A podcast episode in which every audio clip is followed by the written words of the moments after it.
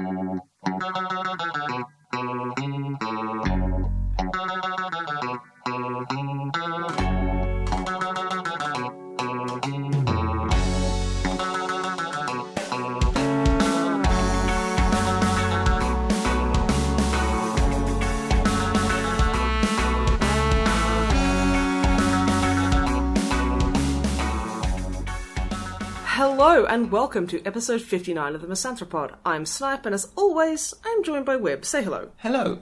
And I am also joined by drummer Matt. Say hello. Hello. How are you fabulous gentlemen today? I am doing okay. Yep, I'm I'm good. How are you, Snipe? I'm okay as well, thank you. I'm glad that we got that out of the way because this is a very special episode that is not entirely and completely brought on with a scheduling error. This is a very fun top five game episode that we're talk- going to talk about video games and what we like. Yeah, basically what we're going to do, um, because we're not going to be around for the normal week that we would be recording. Rapture. Uh, not in fact the Rapture, no. Doomsday. Or Doomsday. No, we're just on holiday, as is Matt. Oh shit. So, Not together, just a weird coincidence. yeah, it just, just happened to be... The, We're going to the same place and sleeping in the same tent, but not together. That'd be weird. okay, we- we're not actually having a holiday together. I was thinking, what, are we sleeping in the tent in shifts or something? yes. But yeah, so rather than do our usual episode where we just talk about whatever bollocks we're doing uh, over the last two weeks, uh, we're actually going to go through and do something kind of nice and positive and talk about our most favoritist video games ever, Well, five of them. or five of them anyway. Um, Ranked arbitrarily by numbers. yes. Um, Because that's the thing what video games Yeah. journalism does. And I didn't realise we were doing the rank. I thought we were just choosing five. So when you mentioned about five minutes ago we were putting them in order, I was like, oh crap. Hurry! Put them in a, a meaningful order. Ah. kind of realised that the five best games I chose, not one of them I'd really put as number one. So I don't know what that says, but Whoops. so I guess just to just to quickly get stuff out of the way, um, is there is there anything before we get into it you want to talk about, Matt? uh, not really. I've spent the last week since our last recording playing Final Fantasy. As I mentioned, I'd started last time. Um, So- I'm just pa- well, obviously I'm playing on Steam, so there's no discs, but I'm just onto the second disc.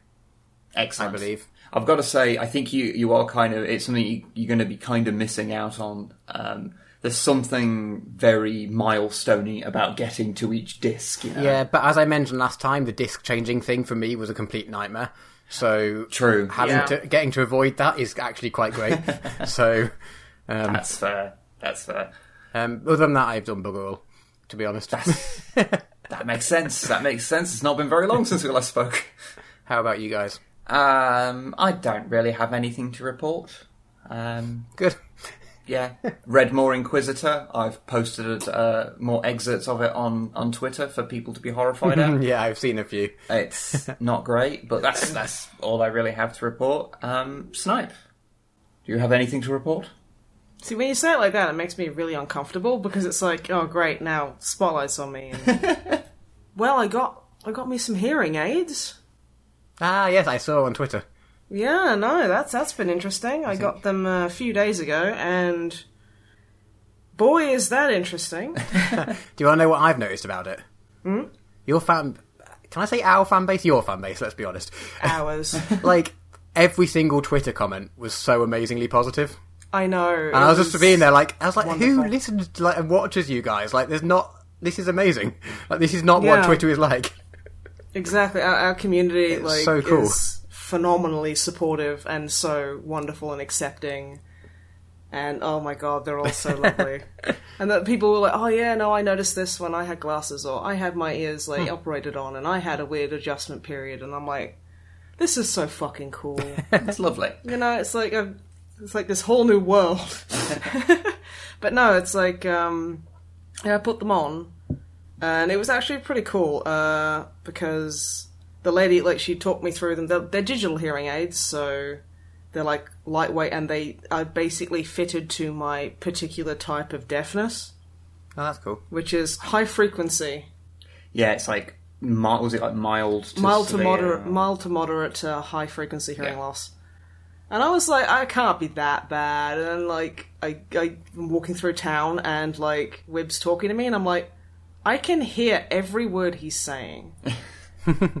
I can actually hear what he's saying, you know, and it's like then I notice certain things because it just sounds kind of like a little echoey in your ears, and like I I would hear something being amplified, but I wouldn't be able to hear the actual sound, and you're like, oh, that's a bit weird. Like it's like someone outside did something, like they they like, were stirring a cuppa or something. I was like, whoa, I can hear that, and like the whole. I came home and I put the computer on. And I was like, "The fuck is that noise?" And Wib was like, "Oh, it's that's the uh, the needle on the hard drive going." I was like, "Oh." I was like, I actually had to take them out for like a few hours yesterday because it was just so overwhelming because there were so many sounds that I just haven't. I was like, I was sitting there painting my up up my Imperial Knight, and I'm just like, my breathing is so fucking annoying. How do you fucking put up with this? This like whistles and and these and Wib's like, no, that's normal. I'm like, it fucking sucks. Make the world quiet again. Yeah, I, I, I guess you just you, you get used to it. I guess. Yeah, no, I mean the lady that had me that had me fitted, fitted the uh, audiologist, she was like, it's like learning how to hear again, and that's such a perfect descriptor of it. Like when when I f- first had them in, she was like, "Does that sound strange? It's going to sound echoey," and I'm like, "It does." And then she picked up a couple of bits of paper and started crinkling them, and I was like, Ugh, "That's so weird." Why would you do that? Please stop. I think she was just showing me the range of weirdness Yeah. I could pick mm. up.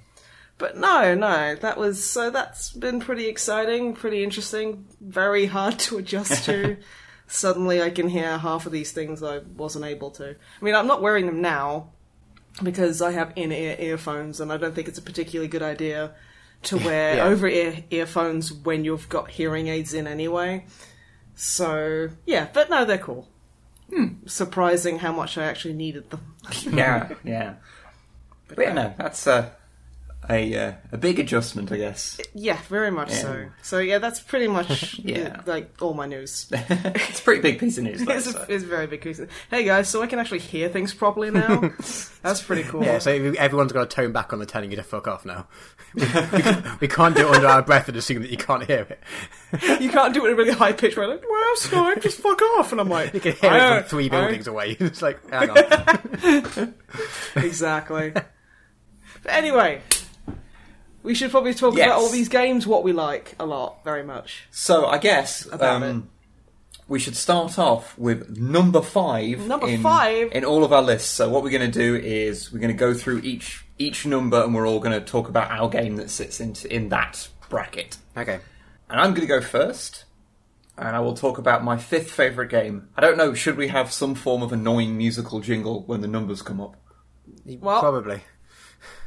Yes, we should. Okay. Um. Da-da, da-da, da-da, da-da.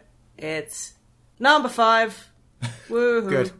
Out of out of five, it, this is we're starting at lowest and going to one. I, I, I was actually just going to go and find one on the internet. You don't have to anymore. You have you have a veritable like uh, cornucopia of musical talent right here. Well, you'll see. You'll see how much I enjoyed that when you hear it implemented in the video in the end. I guess. okay, so if you hide my hearing aids so I can't hear it, I know what you've done.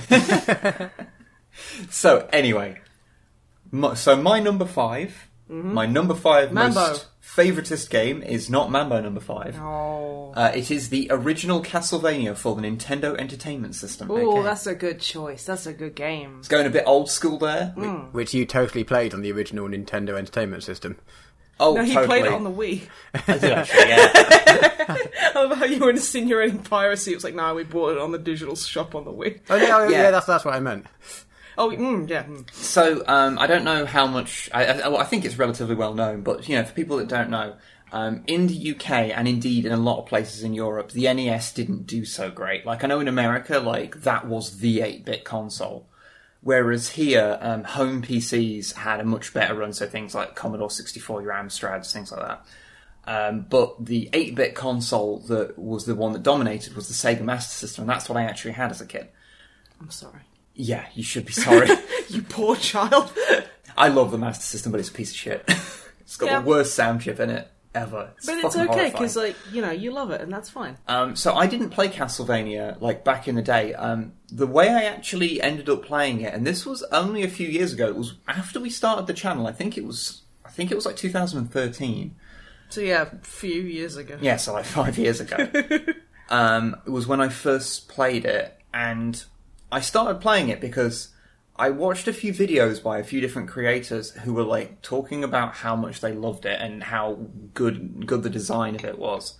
Uh, namely, there was a, a retrospective that James Rolfe did in as AVGN that was about the Castlevania series, and there was Egoraptor's sequelitis video on Castlevania One and Castlevania Two, and like I watched those like all, way back then, and I was like, you know what? The way they're talking about this, this does sound like a re- like a good game. I should really give this a shot because I don't like I, I I'm no big retro gamer. Like I, I can enjoy them, but like I, I like to me my sort of gaming era starts at like the PS1 era, which I guess does make me a retro gamer. But I, I, I struggle to think of anything before before the um or anything yeah anything before the PS1 to be retro, even though I know that is like 25 years ago at this point. but yeah, so I eventually played it and I was like, yeah, this is fucking great. Like its design is so good. Um, like it does the thing that I always It's appreciate. the original Dark Souls. Kind of is. Uh, Dark Souls is is very much a similar type of layout to it. Um, so like little things. So the game is difficult. It's it's true, and and it it's one of the rare games that I did sit down and like really just hammer out until I could beat it. Yeah. Uh, it's the only NES game I've ever beaten uh, because I haven't actually played. That To be fair, I think of them, that's know? not, especially nowadays with a lot of younger gamers. I don't think that's a massive. Oh uh, yeah, and I did it legit. I didn't use save state zero. No. so playing uh, playing through it, like you notice lots of little things, like the game will always.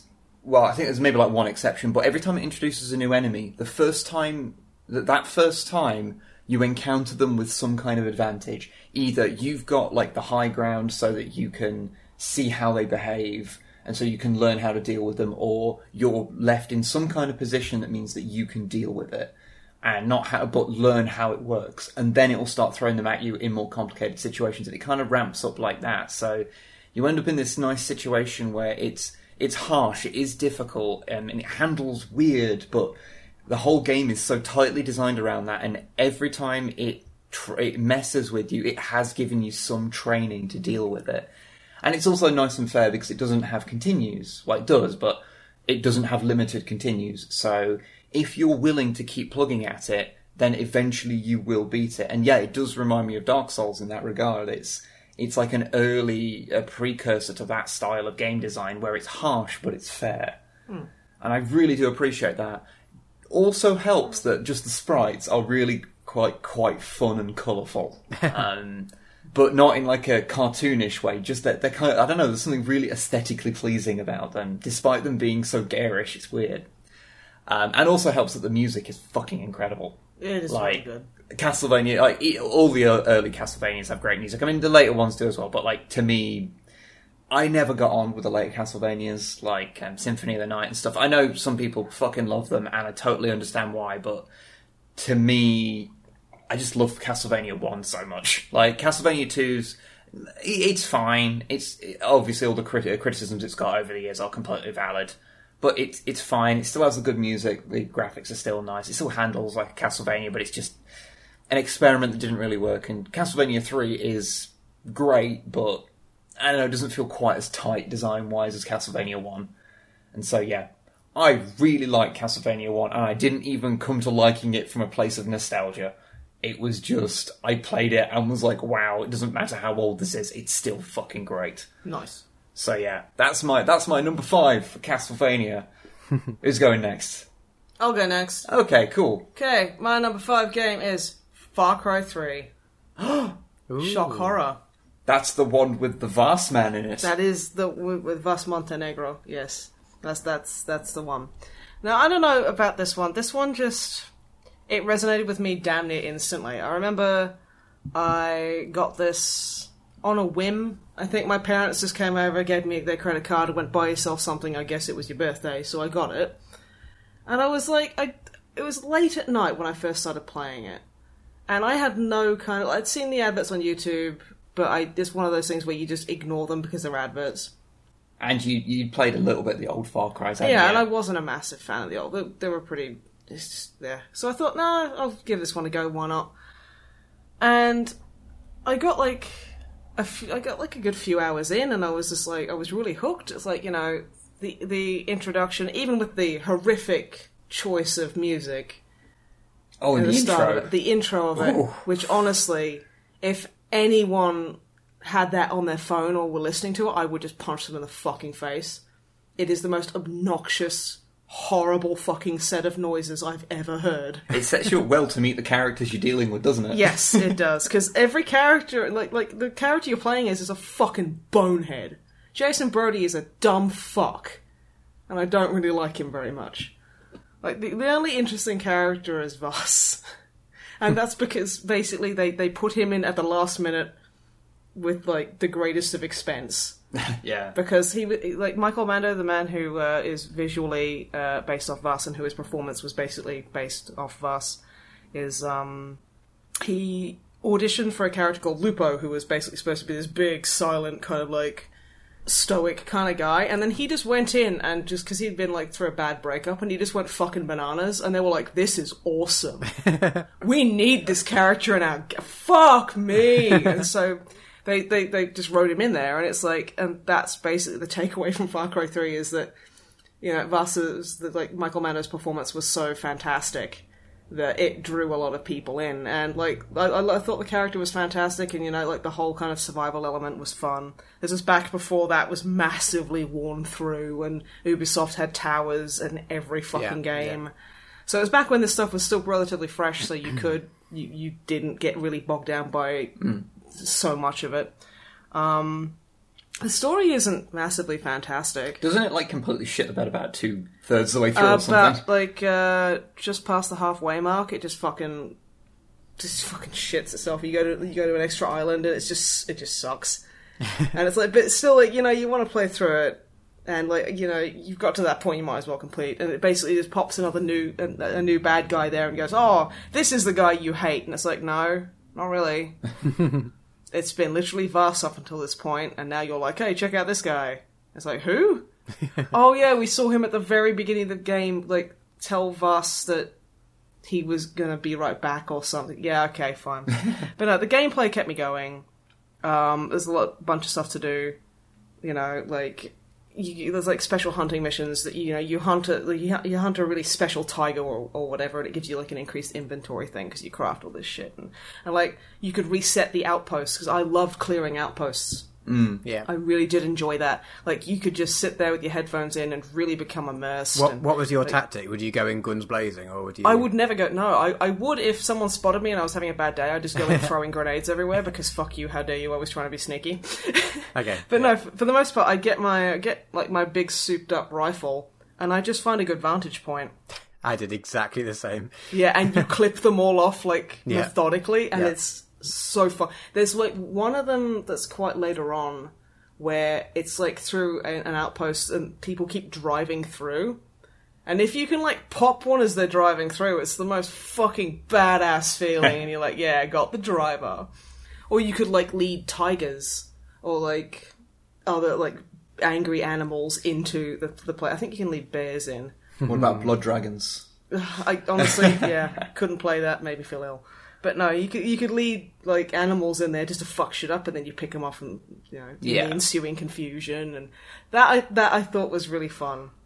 And it's just it was just a nice immersive world that you could just sit there and just enjoy. So it, like, it was really, I really did enjoy it like thoroughly. Honestly, I, they've recently released the remastered version, which is oh, basically have they? just yeah, but it's literally just we didn't change anything. Give us more money. Oh, So it's I like, think it's huh. largely meant for It's for consoles, For, for consoles. Yeah. So But no, so I'm tempted to reinstall it one of these days because it is really fun.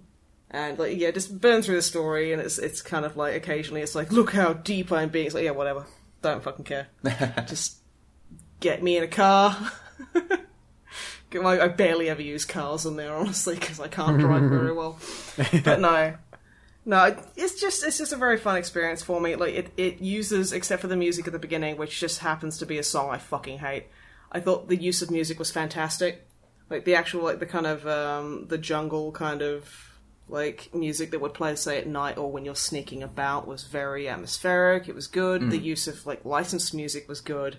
Uh, more specifically, Damien Marley and the Skrillex track that plays is fantastic. I think that you know it maybe lasted a little bit too long, but the idea of that was fucking phenomenal. And the first like minute and a half of that is so damn fun. you just walk through fucking weed fields with a flamethrower. Well, like dubstep's playing, it's like the fucking coolest thing in the world. It like reaches that point where it's like something is so dumb it becomes amazing. Especially because your screen starts wobbling really violently because you're so fucking high. because that's how that works. oh, yeah. But yeah, that was that was just really fun. But yeah, that's uh, that's my number five. okay. Okay, So good. Matthew, you're number five. Okay, I, I'm just going to front load with this. With um, Do it. so when I was choosing when when you told me we were doing this last night Five while I was ago. out of the house, and then I've been out of the house basically apart from sleeping till we started recording. Um, Yep. So I've come up with it. I came up with with five, but to, in order to do it, to try and think of like because me and games, I enjoy them while they're happening, and I can vaguely look back and think, oh, I enjoyed playing that. But I've I don't think I've ever once, with the exception of Final Fantasy VII, which I started last week. I don't think I've ever gone back and replayed a game. With, I mean, there's a few like things like if a game with like new DLC comes out or free DLC, just to specify. but you know, like Slime, Slime Rancher, just as a recent example, a new patch came out, so I went back and picked it up and carried on a bit. But I think like in terms of like the main story of a game, I don't think I can't think of any that I've gone back and replayed. Um, like you know, I don't have like a go-to game or two that I'll go back and play or whatever. Yeah. Um, and then so to try and like, and plus combined with the fact that my memory is terrible. I'm okay with like remembering numbers or like stupid like you know equations or whatever. If I have to sit down and learn things for a test back in the day or whatever, I could do that. But just in terms of like what I've done and things, Ruth will tell you I I it's terrible. We go like, oh yeah, we did this holiday or this thing like a few years ago. I was like, did we? so Who are you? so in order to get my list of five games, I kind of set myself a bit of a. I did it through like eras. So I picked a PS1 game, uh, which is my first console, and when I started, that we had that we had a PC before that. and We had a few games on it, but I think I was too young to remember what any of them were called or anything about specifics. So the Yeah, first okay. like real time I got into them was PS1. So I did a PS1, a PS2, a PS3, a PC game, and then I, my fifth one I had like a free choice of like anything. Um, yeah. That, that's probably a much more um, sensible system than we had, which was just to use our brain mem- our brain meats to think of things. Yeah, but the downside of this is that like a, one of those five games, like if I picked like multiple PC games, some of these games in my list of five best games possibly wouldn't be in my five best games ever, if that makes sense. Yeah. Okay. Yeah. Makes Um. And then I've literally just put them in a one to five order five minutes before we started the podcast when you told me that I had to. Um, so Stop like ruining the illusion, drummer Matt. Come on. It's fine. Look, I always assume that whenever someone does a list like this, um, if they did it a week later, it would probably be slightly different Yeah. because that's how these things work. You Yeah. know. Yeah. Well, yeah, like I've, men- I've mentioned a few times, but yeah, Final Fantasy. If we did this list in a couple of weeks after I finish that, because it, it possibly will get up there, but because I can't, I remember playing it the first time around, but I don't really remember enough about it to put it up there. Whereas I'm fairly sure, judging by how much I've enjoyed the first about third of it or whatever I've got through, I'm fairly sure by the time I finish this, this will go to the top of or near the top of the list. So, Okay. Yeah. Future list spoilers here. but anyway, Your number um, five. my number five was my PS3 choice, Fallout 3. Okay. cool. I, I went into it, as I imagine a lot of people did, not having played one of the previous Fallout games, or really knowing about it that much. I think especially if you were d- coming from a console perspective, because yeah, I think there was like a PS2 Fallout game, and it was like a spin-off or something. But apart from that, I don't think it had been on consoles really much at all. Yeah, I, I don't know what pre- I can't remember. I know there was previous games. I, well, even even Fallout Three, there was presumably at least two other games. At least. No, I know that there was various ones, and there was they were they weren't at all the same, really. From my no, like top down isometric Um, style RPG things. Very old school kind of PC looking. Yeah, Based but, on GURPS. but I Um, don't think I'm the only one who, or oh, the only one to which Fallout Three was the first experience of the whole Fallout universe world setting. Yeah, it was um, mine as well, honestly. And just just the aesthetics of that game, like the sort of the setting it's in, and the the sort of fifties but futuristic thing they've got going on, was just yeah, I love that shit. it's completely great, and the soundtracks are awesome, and yeah, like it's obviously it's Bethesda, it's got weird bits to it, but I played it on like I mentioned the PS3, so I didn't have the same issues with like it not really being a shooter, it, it being more of an RPG. But because you're playing with a with a controller anyway, that kind of basically all shooters with a controller are kind of look whether you hit things or not anyway. So Especially like in those days. so I didn't really notice any of that, and that at that time I'd never, apart from uh, like I mentioned earlier, our old DOS PC, I'd never had a PC game to play shooters and things on really. So I hadn't really had the mouse and keyboard experience, so I didn't notice any of that jankiness. I imagine if I went back now, I'd be like, "This is why this is the worst." um, I haven't played a console game for quite a while. Um, but at the time, it was great, and I could put hours and hours into it. I remember being prob- probably playing it between uni holidays or something. I was back at my folks and just playing it, and just you know, getting home and just going up to my room and be like, "Yep, I'll be down in a bit," and then just spending you know a whole evening just immersing myself into cool fifties futuristic stuff. Yeah. Um, yeah, don't have too much more to say about it because, like I said, my memory is terrible. I liked the part where Metal Gear Ray jumped at. I don't think that happened in that video. honestly, game. can't That's remember what. The sto- honestly, can't remember what the story is. Is that the one where you're looking for Story is Liam Neeson is your dad, then he fucks off. Your dad, yeah, And he just goes away. yeah. And you're like, oh shit, daddy. Which made more sense Better. than the more recent Fallout because, like, it's less, slightly less pressing. Like, going off on all the side quests while you're still trying to look for your kid is all a little bit weird. Whereas, like, uh, he's only my dad. Like, I'll look for him at some point. But if I go, Yeah, if I go my off and get is distracted a, by is a something, fully grown adult, Yeah. I'm sure he's fine. if I go off and get distracted by something, it's not the end of the world. Mm-hmm. Um. Yep. There you go. Number five. Okay, cool. Nice. So, on to number four. Number four. I am not a number. I am a free man. You are number four. Uh, so, my number four, leading somewhat neatly on from my number five, is Dark Souls, the first one. Okay. Yep. Oh, Demon's Souls. Uh, No, the first Dark Souls game. You dick. I could not resist that. yeah. Fair. It's either me doing it or someone in in chat, like, well, in someone in comments going, "Well, actually." Well, they, they can well actually, but they'd be wrong. so, because yeah, D- Demon's Souls is a is a different series, despite kind of not being. I am, I am just messing. Yeah, yeah. I know, I It's fine. You can start talking about Dark Souls now. Go on. Um, but yeah, uh, to be honest, uh, I like Dark Souls for a lot of the same reasons as Castlevania. Sexy main character. Um, well, it can be. I mean, you know, if you can wrangle the From Software character editor um, enough to make a character that looks like a human, that is. no, I don't, Or I maybe you're just possible. you're just really into blankly staring mannequins. I don't know.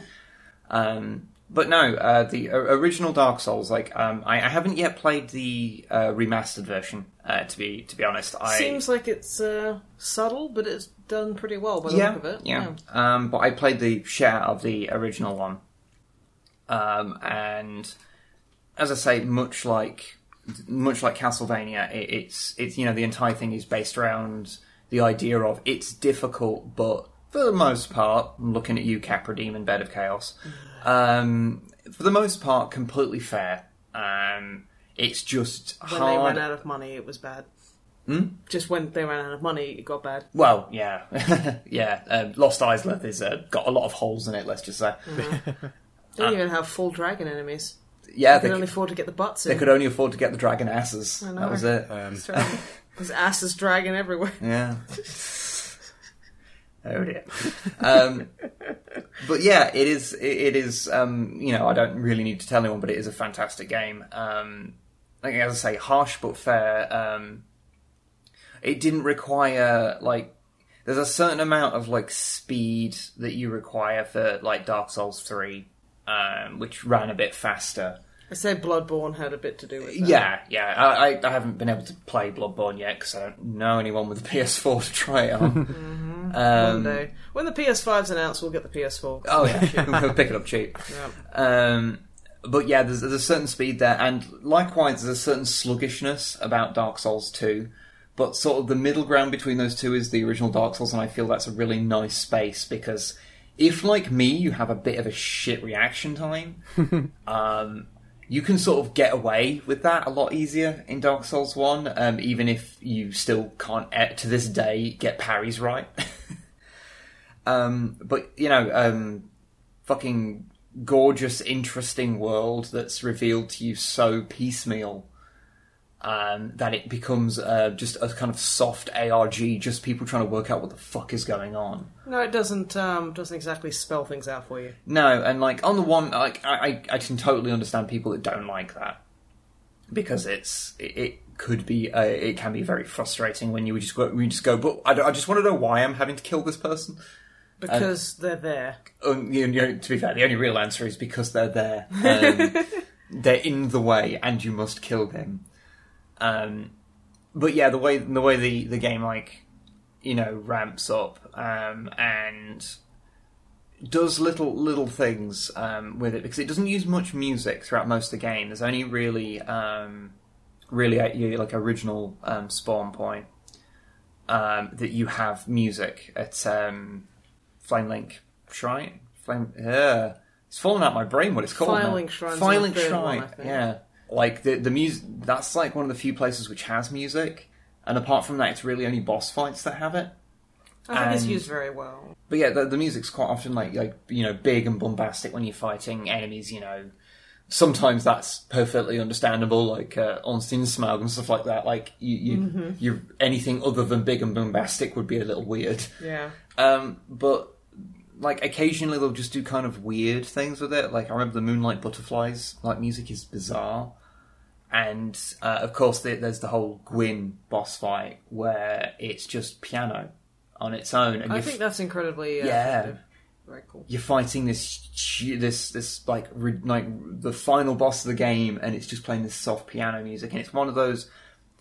Like mo- I say, most of the most of my my things that I like about it are the same things I like about Castlevania. It's just on a grander scale and much more modern. And even though the later games have done certain things better, they've maybe looked better or had been a bit tighter mechanically or ran at sixty frames a second without like Busting up your weapons. busting up the jumping. um, like there's still something about that first game that is just I don't know. It just this it's just better than the other ones, and I can't really quantify why. It's one of the few like the few games where when beating it. I just sat there and just watched the credits go by whilst the music played because it was sort of like Ooh, that's how you know it's a good game. the music sort of that's playing there was sort of a nice way to kind of tie off how I felt about the game. Like I, I just sat there and just kind of took it in and sort of I don't know, you sort of just enjoy that. And I always think that's a sign of a good piece of media when you sit through the credits because good credit. I mean, obviously some credits have shit music on the end and they kind of ruin it, but a, a good credit sequence will have music that is so like fitting with the game that it's a good way to decompress after after a game. I feel, you know. It's almost a bit like a musical debriefing. Yeah, yeah. and, and I very much felt that at the end of Dark Souls One, at the end of all the Souls games. Uh, in fairness, that I've beaten. I, I never got round to beating Demon Souls because I think you'll be forgiven. Because I couldn't be bothered. Yeah. It- It's not bad. It's just a bit inferior compared to Dark Souls One. Yeah, if you've been playing the updated versions, you go back. Yeah. That's going to be different. Um, but yeah, so Dark Souls, it's good. Surprise, surprise. Uh, moving on. Shock horror.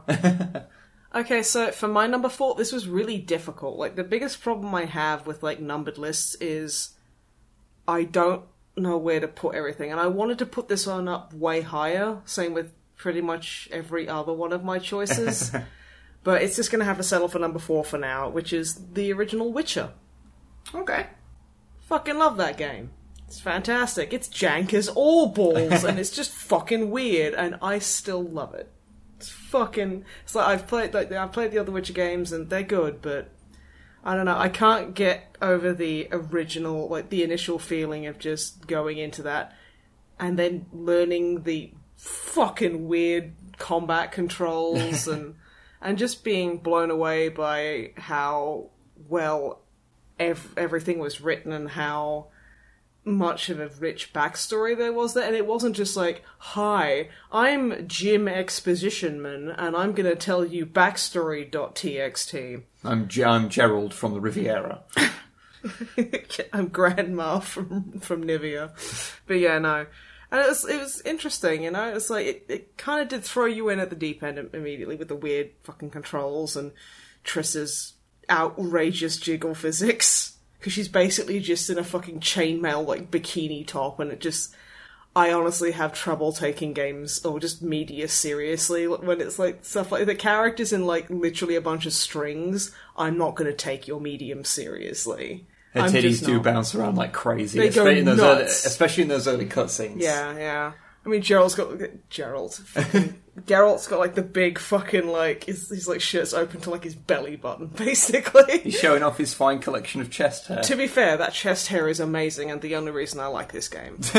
so no, it's just oh god, like voice acting, like uh, it's fantastic, and like just oh, it's so good. the music is fantastic to the point where I get weird, I get weird kind of like Pavlovian responses to it, like uh, Matt Mercer, uh, the latest Critical Role campaign with the Mighty Nein, he's been given explicit permission from CD Projekt Red to use the Witcher soundtrack. Yeah. During a fight, he puts on one of the songs from the first game. I'm at the gym and I immediately go into fight or flight mode, and I'm like, shit. and I, I like I didn't exactly notice it straight away, and I was like, oh shit, okay. And like it was like I say that it was like a second where I was Yeah. like, oh god. So yeah, no. Just the characters are great. The storyline is fantastic. It doesn't spell a lot of shit out for you. You know, like you say, Dark Souls. It Yeah. spells it out way more than that, of course. Um, but yeah, no, I really liked it. But yeah, I just have to play it with, the head, with my headphones in because it's just so damn immersive and it deserves like to just have the headphones put in and just ignore the rest of the world Yeah. and just go out and kill a bunch of monsters and you know it's it's, it's fantastic very fun i like you like. i like very good yay Yay. yay drummer butt what about you So um, my number four game is my PS2 choice. Ah. I've gone for Gran Turismo 3. ooh a Yeah. driving game A driving game. Yes. I t- honestly, yes I have more things to say about it. you can No, drive Gran cars in Turismo it. 3 is indeed a driving game. yes it is Do you want to know a really tiny, pointless bit of trivia about Gran Turismo 3? It's, it's on the ps2 Uh, Gran Turismo 3 was the last game I legitimately lost my temper with. really. It's actually the reason why I'm so much more placid about games um, than a lot of people when I'm actually playing them. Like, I don't get angry with them because I got so angry with that game. I, it's, I sort of had an epiphany of like, wow, this is really stupid for me to feel this angry about this. What were you angry about? driving uh, rubber banding mostly. Oh, okay. Fair. and how they'd removed like everything I liked from Gran Turismo 2 because I used to love the game. I, I love Gran Turismo 2. So, yeah, like- Gran Turismo Yeah. 2 was was um yeah, I kind of choosing three because of my arbitrary rules of picking one from each one meant that I couldn't choose Gran Turismo 2 from PS1 because I have at least one or two diff- games I prefer in that. So I couldn't choose it, and I honestly didn't I couldn't remember much else I played on the PS2. So it's in my list, but because of my arbitrary constrictions, it's not as good as Gran Turismo 2. But that's not in my list. you could just have Gran Turismo 2, you just know. say Gran No, Turismo no. 2 dude I started with arbitrary rules. okay then. Fuck, fine, you've buttered your bread. Go and fucking stick a knife in it. Um, I have, ve- I, di- I, yeah, from what I remember of the game, one of the main things I do remember is driving down a long straight with, it's got a good soundtrack, Gran Turismo, Gran Turismo 3. a lot of Feeder, which at the time was pretty much my jam. Well, didn't the intro movie Um, have just a day on it? Yeah, I believe so. And there's I can't even remember. There's a few others, and it's got um, Goldfinger in it as well on the, on the um, soundtrack. Completely forgot about that. yeah, I completely forgot until I just double checked what was in the soundtrack. Um, uh, 99 Red Balloons, which is Ah, a good yeah, that's cover. a great song. They do great. We should know. We covered that We covered that cover. Yeah. We did. Um, yeah, I did quite a lot of the. I got quite into the long time races where you had to do like you know endurance ones, and I spent just spent a lot of time sitting and doing the same lab, laps, and there was something oddly satisfying about it. Like Euro Truck Um, Simulator, kind of satisfying. Yeah, almost. It almost because it stops being a racing game and it's a driving game, but. There's, Yeah. it- which is there's a subtle difference. Like you laugh, No, no, there is. but I mean the races are good, and it's it, you know split screen multiplayer is always good fun.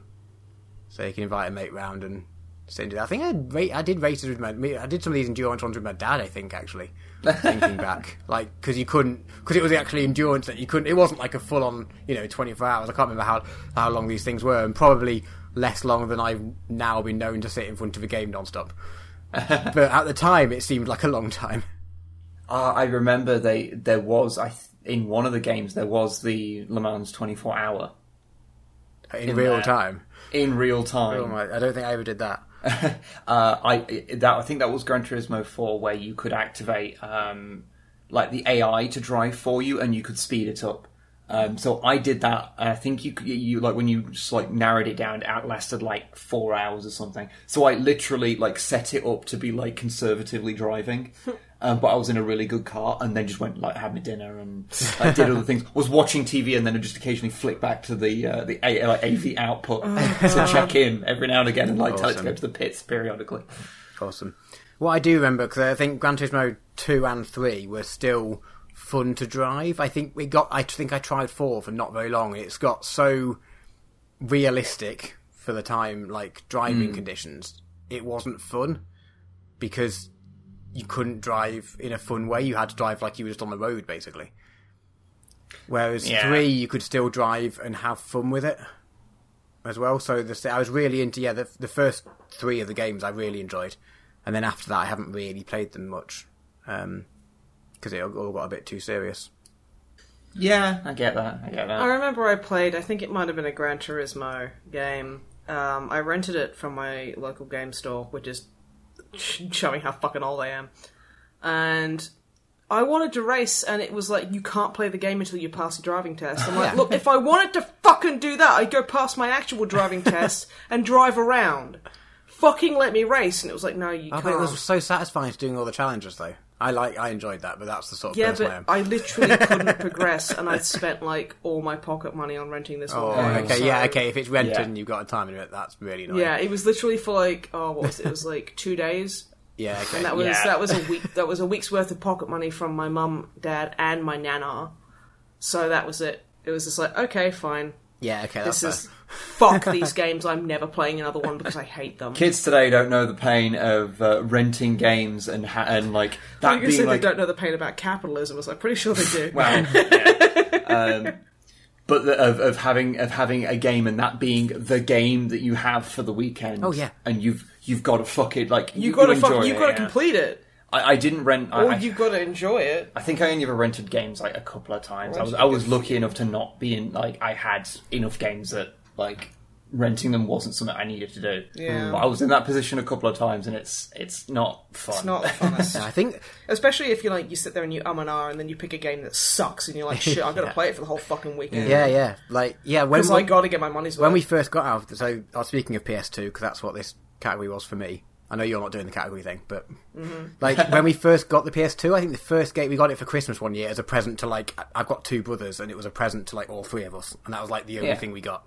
a two-player console for three Hey, children. we had a we had a multi tap, oh, like an off-brand one. So you, you had to unplug it and plug it into like different ports and things. Ah. But um, the two, I believe, the two games we got with it when we first, because I don't know if we like chose or if I can't remember, but the two games we got with it were Crazy Taxi and Simpsons Hit and Run, which is Simpsons Okay. Crazy Taxi.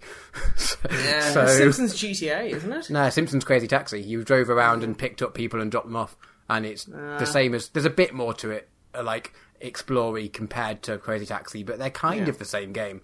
And those were the two games we had on it. Hmm. and yeah, both single player games as well. Uh, I no, I think you can all all game all games, but all games back then had multiplayer on basically. Like all games were multiplayer, like joy, like you know, local multiplayer. It's Well, a it's lot of them. Yeah, like, so many of them. I'm sure more than now. No games have Oh, local absolutely. multiplayer. Absolutely, Yeah. without doubt. But yeah, but though, but despite them being the same game, yeah, those were the two you played because that's all you had. Yeah, Yep. and now we've got Steam libraries. And even if even if you hated the game, you'd play it Yeah. because what else is there to fucking play? Uh, the, I think my my most one of those things was I had my one like my first console was a Sega Game Gear, um, and I had uh, Sonic the Hedgehog, which is the the Master Yeah, System version, which is fine. Um, a game called Halley Wars. Um, that's actually, a, a, a, I believe, a very underrated um, space shooter. And by underrated, I mean I played it as a kid, um, and no one else has heard of. In my head, it was two people called Haley fighting, but the only two I could think of was Hayley something from Paramore and Halley the astronomer. See, my brain was like, yeah, I was like, it's it's some woman versus a comet.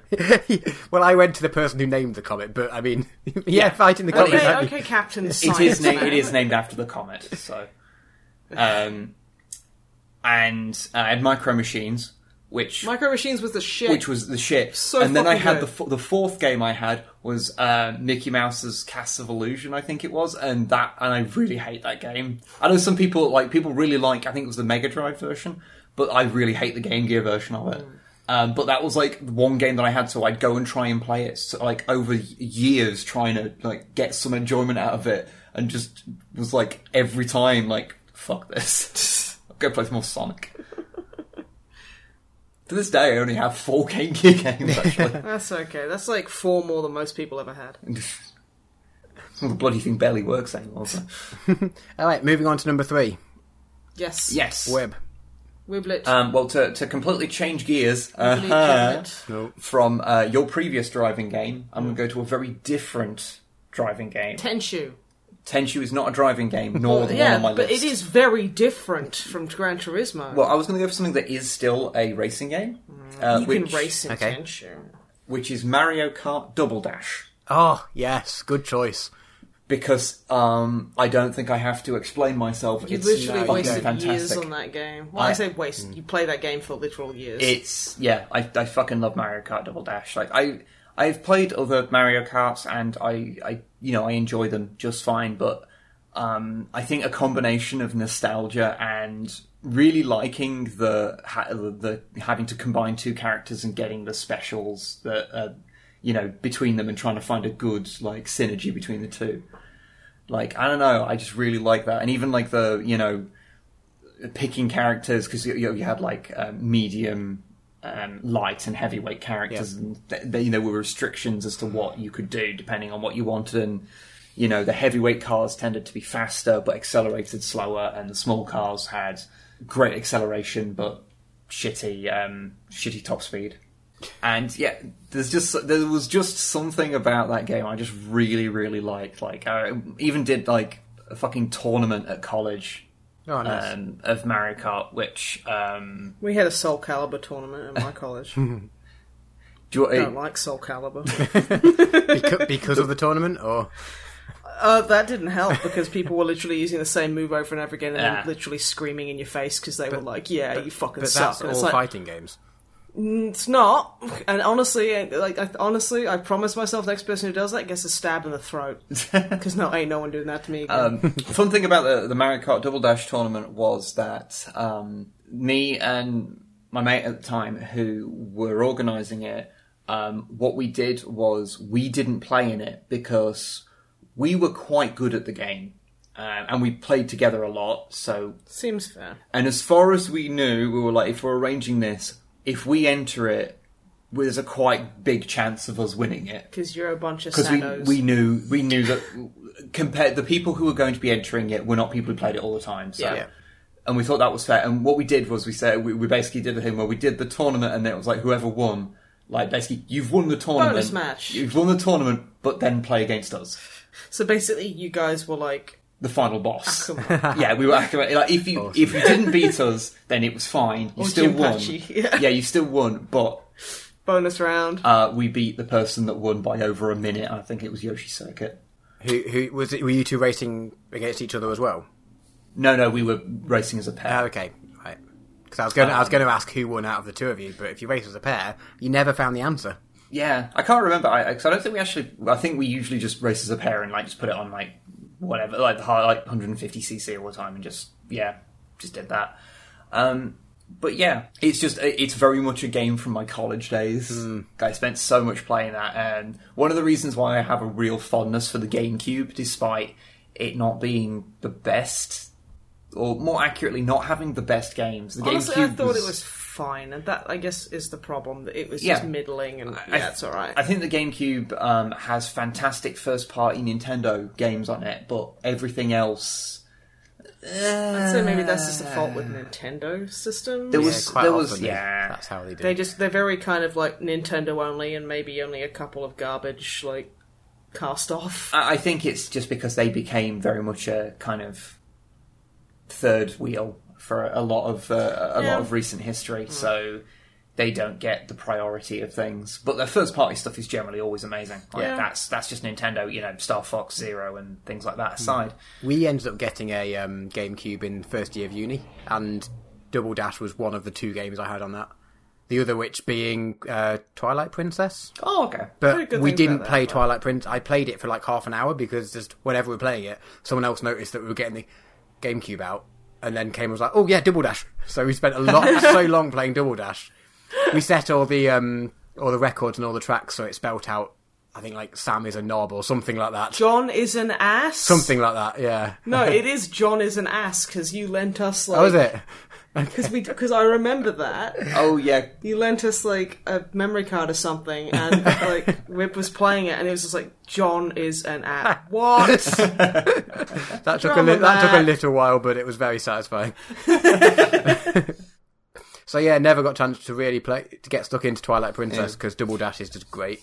So Yeah. Mm-hmm. I yeah heartily agree with your choice. It's it's one of those ones where yeah, I don't really have that much to say other than just if you've never played it and you have access to it, give it a shot. I don't know how it would compare to if you're more used to the modern Mario Kart games, but I remember playing like the the I think it was the last one that was released on the Wii and being like, eh, it's fine, but it's no double dash, you know.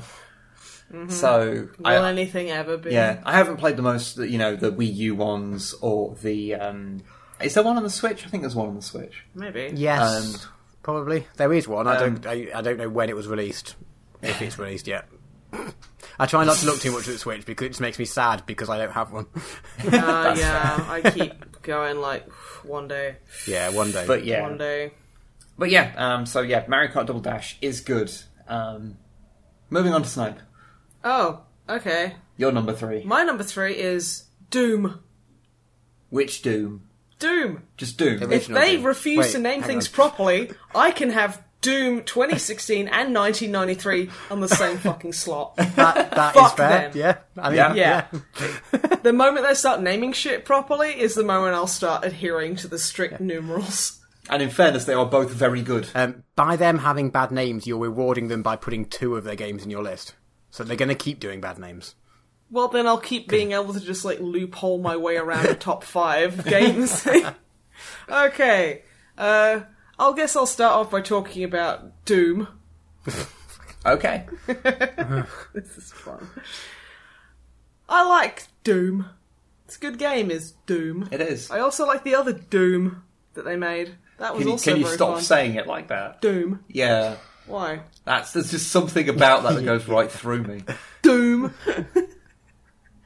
okay, fair enough. Okay, Doom 1993. I first played this as a as a wee little little bab snipe, and it was terrifying. Very scary game. Well, can use with the hyper realistic graphics we have. In fairness, I was I, I like was kind of like I felt like kind of sick watching it when I It was, was a kid. It was that fucking gory and But I was- terrifying. I was a bit of a wuss as a child, I'll be honest. I I was too, but you know, Like I don't know, it's like this. I, my sheer bloody mindedness made me keep playing. It I, was fantastic. I was never that nervous of it because I never, I whenever I played that, that was actually my dad playing it, and I was sat next to him. and when you're sat next to your oh. dad, you feel braver. So like, fair. I didn't, Yeah. it didn't quite have the same the same impact. Yeah, but no, I I'd play this with like my brother. Like uh, like we'd we'd like kind of swap and play and stuff like that, and and later on we got another computer and we would have LAN matches together. Awesome. So like I'd make a map. Or my brother would make a map, and yeah, I I was like six years old, or like like about seven or eight years old, and making maps because that's just what you did. It was impossibly difficult, but as a kid, you just don't give a shit about that kind of thing. Yeah. It's like you can just push through really difficult or really badly made games or just painful shit, and you're like, yeah, I can do this. I can suddenly make Doom maps. This is fine. And we just play each other a lot, and it was just hours and hours and hours of fun, and it was just so gory and scary and adult and cool and brutal and, and grim and oh god, everything about it was awesome. like the cyber demon, my brother was obsessed with the cyber demon. like he'd he'd always draw like cyber demons or like like we get like the occasional kind of word with us at kindergarten where they'd be like, so Alistair seems to be obsessed with a creature called a cyber demon. We're not sure you know about this. and they're like, ah, nah, nah, it's this big fucking like it's it's it's one of Satan's minions, you know, from like Mars and Hell. and they'd be like, okay, Is Mars hell the same as Earth hell? It's worse. You get cyber demons. Well, that's fair. Yeah, Yeah, okay, fair. yeah, fair point, fair point. Fake Doom fan. but yeah, so he'd always be like we, when we'd always be talking about it, we'd be drawing them, and like I always liked the the Cacodemons are cu- were cute, they are, yeah. and I always liked the uh, the Hell Barons because they were like giant big goatmans with their pointy hoof feet, and they they throw stuff at you. But even till this day, the noise they make when you when you basically discover them is terrifying. It's a big kind of like roar almost. Is this another thing I should put into like the stream notification sounds, like the Metal Gear alert noise to freak you out? probably. it's like so fucking oh god. Like the game the gunplay is so fantastic. Like it's still really fun after all this time. Hmm. After like I don't know, it's been at least seventy five years. and it is still so fucking fun. And even Doom two is pretty decent, sans those levels. there are some pretty shitty levels in Doom 2. Ooh, there's some bad ones. Um, but no, yeah. Just fantastic. Fucking love that game. Love the music. Even though it's all stolen. it's I all don't like, know what you mean. uh, E1M1 is so original. Exactly. I don't know what I'm talking about. I mean, all I'm saying is that you know, if if perchance someone happened to be walking past the id officers with a you know large stereo blasting Metallica, Pantera, Nine Inch Nails, you know, anything else. possible that some influence might have been Maybe. uh, Maybe been some influence. Who knows? Honestly, no man can say. but no, it's just that. It's, I, I, I would play that so much, and, I, and like, I would play it multiplayer. I would play with my dad's friends. You know, I'd literally be in a room of like we would have LAN parties, and it would always come to, back to Doom hmm. or Duke Nukem 3D. And like Doom was the more that was the serious, you know, that was the big daddy one. But you know, Duke was the hee hee boobs one. I think Doom has aged significantly better than Duke Nukem. Very Yeah. much so. Um, but no, it's like so. I've just got so many good kind of memories wrapped up with with Doom from 1993. It's just such a fun game, and yeah, I still find myself booting it up and having fun with it even now. It's good. Doom. I'm going to talk about Doom now. Okay. Okay. Doom 2016. Uh, very dubious of it when I first like the previews and like kind of the uh, the teaser trailers and things came out for Doom 2016 because there was that weird piss filter. They'd slowed down all of the like the melee attacks, so it looked like that would literally happen every two seconds, and just, Yeah. it just kept interrupting everything. And from a viewer's perspective, it wasn't very good. Um, and it was just like, oh, it's just going to be another one of these homogenized modern shooters with Doom slapped on it, and it's just not going to be very good. And the fact that they had an embargo out like so late and that you weren't allowed to talk about it pre-release at all, It was just literally ticking all the boxes of this is gonna suck. Do you remember the multiplayer? They um, released the beta? multiplayer Yeah. beta for free, and it wasn't very good at all. I got fed up with that real fucking quickly. It was it was an interesting example of like anti-hype.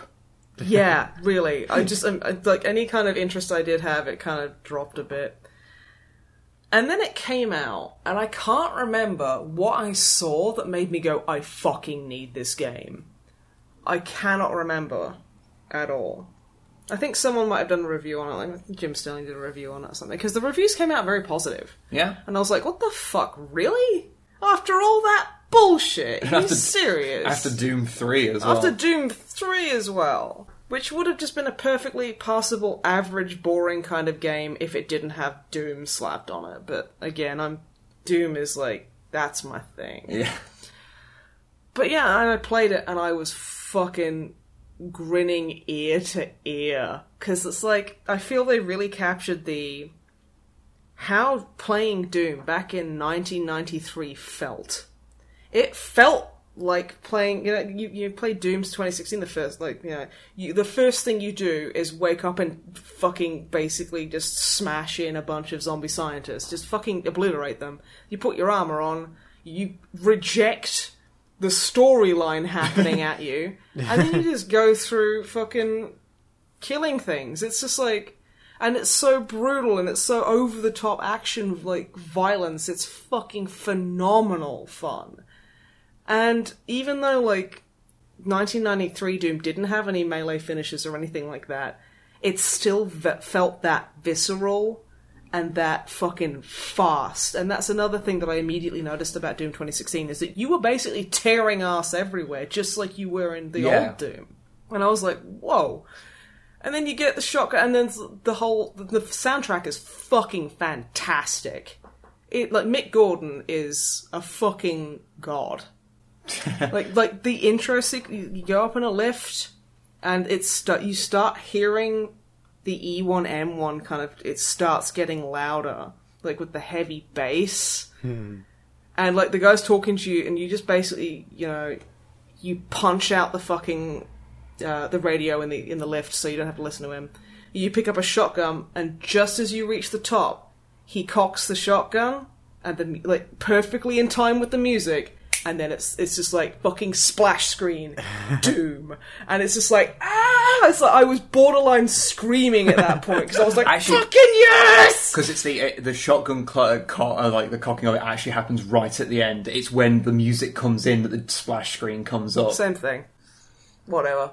The way I remembered it was also pretty cool. Unlike Drummer Matt, my memory's terrible. Regardless, I remember the feeling it gave me, which Oh, yeah. was basically just freaking the fuck out because I'm like, Jesus Christ, is this a good Doom sequel in 2016? and it honestly, fucking, Jesus Christ, I love that game. It is just, yeah, it is just captured the feeling of playing 93's Doom perfectly. Hmm. You know, you are as unstoppable demon murder machine who do- who gives no fucks. You just want to kill all demons, and that is continually kind of shown through like the story, well, the way it goes. Like you can tell the people there understood what they were working with. Hmm. Like you, like fucking Samuel Hayden keeps going, "Oh yes, well you know we had to siphon energy from hell. That was the only good." Almost the only way. It's like, oh, what would you do? And like, just the little, it's like you have to break, a, like, remove a, like four of these things to stop something. I can't remember what it is. It's like a big energy swell, and you have to remove these big canisters. And he's like, oh yes, you need to remove them carefully. And you see Doom go like, he kind of puts his foot down, he stops, and he kind of has a look about, like you can see he's visibly considering removing them carefully. And then he just goes, nah, and just fucking like curb stomps the fuck out of it while the guy's going, no, you don't need to do that. Okay. Oh, you didn't have to smash it. That's irreplaceable. Okay, fine. And then you just carry on and kill more demons, and it's fantastic. And like the little Easter eggs you get. So, you know, you can like. You can find these little levers, and it'll open up like a segment of an old Doom map. So like from Doom or Doom Two, Yeah. and like I think every level has one. And when you when you pull it, it has a little guitar trill from E1M1. Just like, hmm. and you're like, what the fuck? and then you go find it, and it's literally it's, it's so strange. It's got the it's got the old lighting, it's got the old sprite kind of things, and it's literally just Yeah. taken straight from it. When you pick up uh, weapon pickups or um, ammo or health or something in those secret areas, Yeah, the it's, sprite versions. It's the old sprite versions that obviously rotates like when you're Yeah. walking around and stuff. And there's just so much attention to detail and so much genuine love for Doom, like that you can feel as a player. It's like, yeah, the people who made this game love Doom, and you can fucking tell. And I'm really kind of nervous about the next Doom, Doom Eternal. Doom Eternal, because like I really hope it's good. I, I I- really want it to be good because I love 2016 so fucking much. I think we mentioned this in the E3 video that like if anyone um, can make a good sequel to Doom, it's the people that made Doom. So you know, I love that as a sentence, by the Yeah. way. If anyone can make a good sequel to Doom, it's the people who made Doom. yeah. Yeah. But no, that's definitely th- th- those two are my, my number three. Okay. love them. Drummer, but what about yours? All right, my number three is my free choice, which originally was going to be, you know, if I have a second game on PC that I want to include in the list or something. I thought I'd have it as an open choice. However, you'll allow me to do this because of what you're going to think about the games, but I'm choosing a series, Okay, Okay. that's fine. and the series I'm choosing is FIFA. And as far as you guys are concerned, you think they're all the same, so that counts, right? So. Okay, this is min maxing at the highest order. you Shit. You did the same with Doom. Yeah. Okay, yeah, but that's If we not every if you single can min FIFA max a game is so called I. FIFA. They kind of are. Okay, but they're all they all have They all like have a- different a- numbers, but as far as you literally have a guys are concerned, you think they're all the same. So Okay, mm, if you if you could if you can admit to me that each FIFA game is actually individual and different, I will pick one.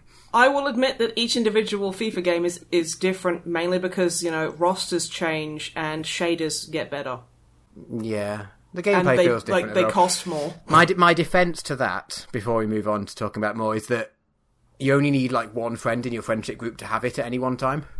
Yeah, Because the whole point is that you. I've been doing. I think the first FIFA game I played was '96, I think. old man. And the first one I properly remember was the '97, the Road to World Cup one, '97, which is one that I had. Um, and the whole point was that you got your mate. If you had the copy, you got your mates round to yours. You got the multi tap in. You could play up to like eight player or whatever it was. And then if you didn't have the game, you went round to another mate's. And I just have so memories through the years, starting from around '97 up until I've not played one now for a few years, but I can't remember the last one I played. Actually, thirteen or fourteen, probably right up through uni, so all the way through school, especially.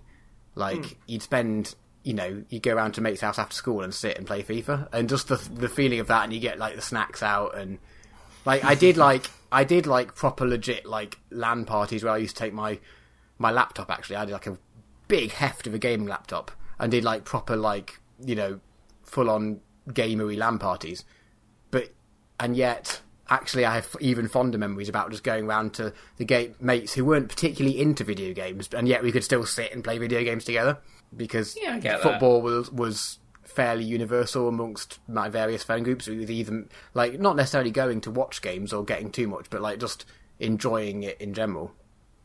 And yeah, I have so many fond memories of throughout so, for such a long period of time. Um, I think it's, it's going to have to be up there in my top five somewhere. Yeah, no, like I, I do joke, but I mean, just because I don't get football doesn't mean that people don't have like good football games to play or enjoy. So And yeah, I, I, I would admit, you know, the, the progression there is they, they feel different quite often between years, but like it is a little bit. You know, you don't really have to have one each year. You could just update the the teams, like you can update those online, like with DLC or something. Hmm. But like I said, my defense to that is that yeah, you don't have. Not everyone has to own the game. Only one in every four people has to own a copy. Hmm. So that's sort of you only have to buy one actually every four years, which seems actually reasonable for buying a hmm. sequel. So Yeah. Yeah. it kind of balances out in a sort of weird way. Um, and yeah, I've just spent so long sitting, hanging out with someone's, and just yeah, local multiplayer, man. That's where it's at. Like I'm all for I'm all for like online multiplayer, fine, but local multiplayer is where it's at. you can't quite beat sitting next to someone and who you can like actually punch if they start being a twat. Yeah, or more importantly, if you score or you win, you can jump up and dance around them and tease them but it's nicer because it's in person. It's it doesn't have the same sort of level of hate as online. You're not genuinely, you know, wishing ill thoughts on them. It's just fun to be a bit teasy at the end, but because it's in person, you you can you know the context, you know the tone, and it's Yeah. just good fun. I Yeah. think there is the, the the how everything's gone online now and local multiplayer has has been relegated to mostly just a handful of genres. There there has been something lost. Yeah, and don't get me wrong, like it means you can play with mates all over. The, like I can play games online with you guys at the moment when we're in different countries.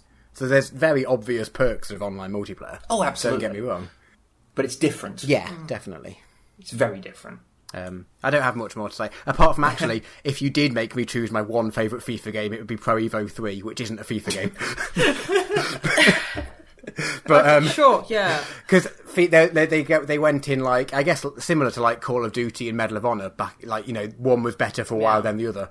Like Yeah. FIFA was better for a little while. I think on the PS One FIFA was probably better. Then I, I think PS2 era Pro Evo was better, and that was when I really got into it. So even now, like I think there was only for like three or four years, and then it went back to FIFA. But even now, if I play a FIFA game, I have to go into the options and change the controller mapping to Pro Evo controls, which are only basically swapping circle and square buttons.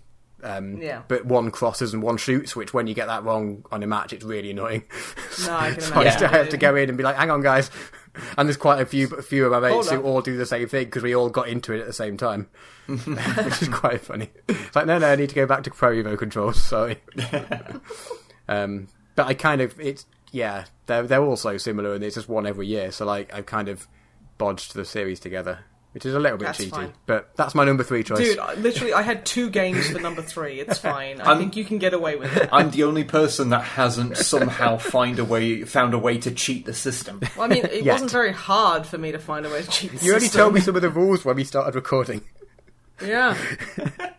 You're the one who I, gave us I thought pick five games was a relatively watertight sentence. Uh, Well, you thought d- wrong. At one point, you said pick five games, and I was like, "Can I pick board games?" so, so I haven't broken the system that much. So Yet. Gosh darn it. What about you? right, Okay, Number, number two. two. my number two. Number two.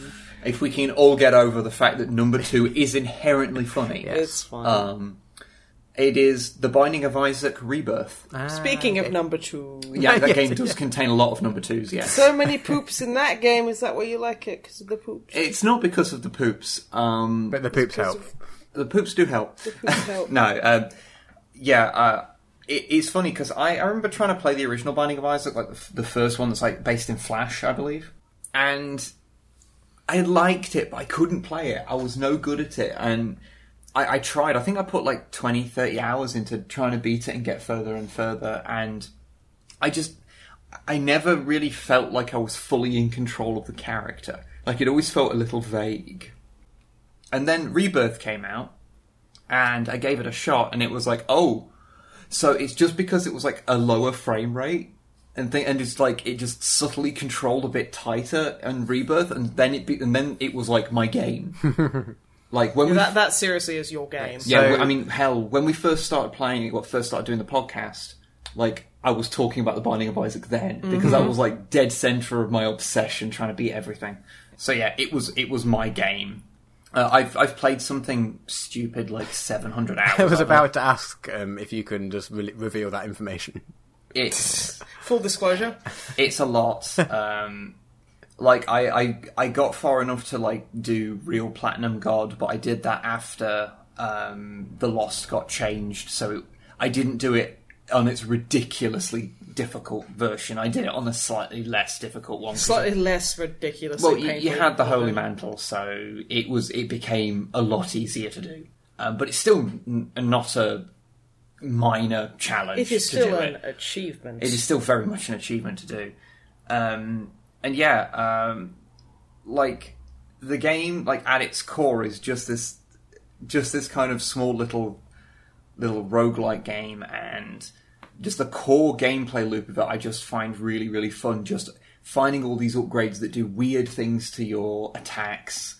And then try and then figuring out the ones that will work best together, finding cool synergies between them and then the fact that the whole general aesthetic of everything, uh, the religious symbolism, the goriness, the the bizarre mutated things um, looks like a very colourful version of a choking victim album cover. Um, I'd say it His- looks how choking victim sounds, that's actually fair. which is just squelchy, pukey blood and pus. Like, no offense to crust punk, but it ain't my thing, and it does sound gross.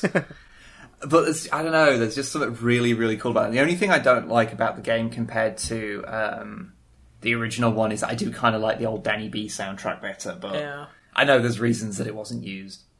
Um, but yeah, um, just I don't know. It's just it's a game that dis- that despite being like quite difficult, um, once you've played it enough and you're kind of used to it, it becomes a sort of game that you can just idly play. Like because whilst there is a Podcast game. yeah, well. kind of a, a podcast game you can play whilst you're listening to something or while you're watching something. You know, just having that something to kind of occupy yourself uh, because you're a filthy millennial who can't just do one thing. That makes me Um, laugh. It's like, oh god, why are you gonna like watch TV? And shit? it's like because I hate sitting there staring at something, not fucking doing anything, Margaret.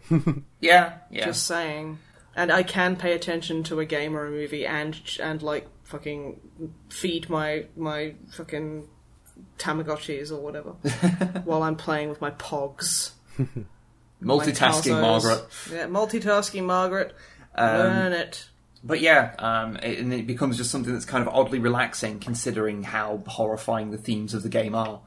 Deeply, deeply troubling themes. Yeah, um, which is kind of it's so surreal, like how how it is this game that goes to such dark places, but it kind of does so in such a a light manner. Sometimes you do, almost don't realize how bad it really is in those in those terms. But I remember you explaining the premise to Zoe, our saxophone player, and just the look of horror forming on her face. well, without saying anything about what she does, she works with kids, so She yeah. likes kids, so that was that was very horrifying Hmm. for the poor lady. Uh, the Binding of, I think actually for the recent Binding of Isaac card game, one of the um, like ways to unlock like stretch goal things was to um, post videos of you explaining the the story of the Binding of Isaac to your mother. Uh, and if so many people did that, then it like unlocked the next level. Like they did shit like that. awesome. I want to make a joke, but I don't want to make a joke. it's like you know when something's really t- a bit too easy and really fucking dark. Oh nah, I'm gonna leave It's it. fine, I'm gonna it's leave it. I'm gonna save that for a rainy day. Never We'll let mind. people piece that together from things that have been said here and there. And they will all assume it's much worse than what you're actually going to say. yeah, but that's fine. That's fine. I'm used to that. Um, but yeah, so Binding of Isaac, fucking great, love it. Um, played far too much of it. Still play it to this day when I've got like half an hour spare and nothing better to do in my time. So um, yeah, good video game. Snipe, your number two. Blood. Oh, a bloody number two, I see. Yeah, Ah. one unit whole blood. Talking about it's like, ah. I'm very sorry for that immature joke. Uh, the person responsible has been punished. No, he hasn't. I'll punish myself later in private. Okay. I've been reading too much Ian Watson. Yeah, that's Is that, punishing is that the punishment? Yeah. yeah, actually, yeah, that's Yeah, it. that's Reason- the fucking punishment. I've yeah. got like the last like few chapters of the book to go, so that will be my punishment. Why though? Anyway, blood, Blood. gallons of the stuff. Nothing quite like it for cooling the mud. Yeah, yeah, I was going to say that. nice. Great minds. But yeah, no, blood. Um, another build engine game. Yes. A bit like Doom. Doom's not build engine. It is now. I just wanted to say Doom again because I know you don't like it when I say it like that. But yeah, Blood, um, Monolith game, very similar to kind of Doom, like the whole sprites and uh, things like that. And it's basically like the goth comedy version of Doom, Yeah, yeah. and I love it. It's it's Doom that's somehow more nineties than Doom. I know it's great. It's so dumb. it's fucking fantastic. I love that game. It's just I, I loved it as a kid because it was yeah, it was just fucking it was grim. It was dark. You you literally wake up in a crypt and quote evil dead. yeah. Well, Army of Darkness, sorry. And it's just like from there on in I was like this is so fucking cool. Ooh, and like you look in the mirror and your like face is super shadowy, but you've got red glowing eyes because you're basically an evil fucking servant of some dark god. Which Chernobog, isn't it's it? Chernobog, yeah. It's so fucking cool. Like, God, it was early 3D. The intro for that when you're like hanging out because his main character Caleb and his his girlfriend, lady friend, whatever, Ophelia, basically being told that him and all of the other lieutenants have failed. So time to get killed or tortured, so he turns like one of them into a spider and stuff like that. So every level is kind of like every level segments rather like chapter, I guess. Yeah, Yeah, I guess uh, it's like you know going and hunting down one of the one of the old lieutenants, like Gabriel. Well, well, Gabriel is. I think Gabriel is a an Irish man, whereas in Blood Two they change him to Gabriella, who's like a giant like African fucking queen. She is amazing, just like total tank. But I mean, Blood Two is for another day.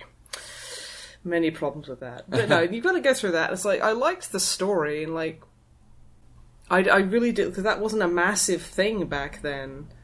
You know, like it, the story was always more implied than anything else, and like starting to get little droplets of story in gameplay was pretty amazing, especially, especially for a first-person shooter. especially for a first-person shooter. It was it was fantastic. The the weapons were creative and interesting. You had a couple of things where there were fire dogs and there was one of the weapons which was a Zippo lighter and a can of hairspray. and that wouldn't do anything to the dogs, and I always thought that was really cool. Having like elemental Yeah. strengths and things. Yeah, like that kind of thing, and you know, it's just the humor. Like again, the humor was very kind of like gallows humor, and and it was just it was just so much fun. Like the levels, I like to have everything. Everything was kind of grim and grey, but it was still very vibrant in a weird way. Hmm. You know what I mean? Like they have like a bunch of levels. Like there's one that's basically just The Shining. Like, you actually find Jack Torrance's like fucking frozen corpse Yeah, yeah, and stuff that. like that. And it's it's it's fun, and I, I just really dug the setting because it's like set in kind of like the early 1900s. Well, no, I think it's a bit might be a bit later than that. It's like 1920s, I think it's set in, or around a war because there's one that like uh, you start off and there's an air raid siren going off. There's an air raid siren over World War Two.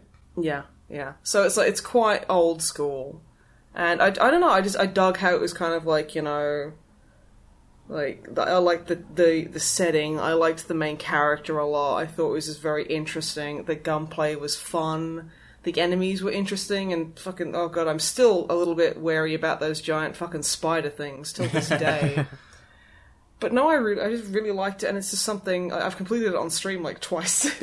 Yeah, It's something I could stream until the cows come home because it's just such a fun game to play, and it's just it just oozes with a lot of charisma and just stupid fun gunplay. So yeah, I can't help but love it. I know a lot of people probably will think it's just crap or very basic or, or cheesy. I think the thing is when you get into like favorite stuff, there's there's it's so subjective. Yeah. like Yeah, it and nostalgia plays such a heavy role, and I, I think yeah, I was about to say Yeah. like if someone's coming into it for the first time now, from what you're saying about it, you know, it's being very nineties, it wouldn't have a particularly good first impression, maybe. Mm. Yeah, no, but I mean, I'd Yeah. say people should try it anyway because it's so dumb and fantastic. I think like um, nostalgia is one of those things that, on the one hand, um, it's important to acknowledge that your nostalgia can color like the more objective elements of it. Like you can sort of like look at something and go, "Oh, this is like a good game," and it might not be. It's just you like it.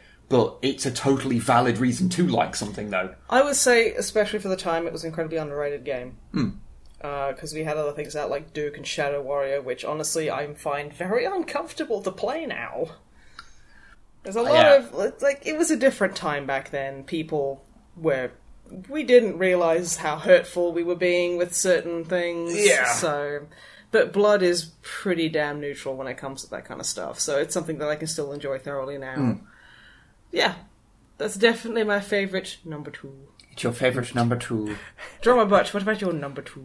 My number two is my PS1 game, Okay. Yes. Command and Conquer Red Alert Two, Ooh. and after the bus goes past, I'll tell you why. I think you should leave that in.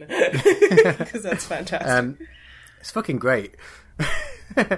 it's I I can get quite into the you know top down RTS games, and there's not been that many recently. but I think Red Alert 2 was one of the peaks for me, just from what I played. Mostly because, so I have very, very fond memories of going around. I had a mate who lived around the corner, like a two or three minute walk. And I used to t- pack up my original PlayStation and controller, memory card and stuff, and a link cable into a backpack, go round to his house, and then kick his brother out of his brother's room. He had a younger Just brother. kick his brother. Yeah, he, he just he, he can go away.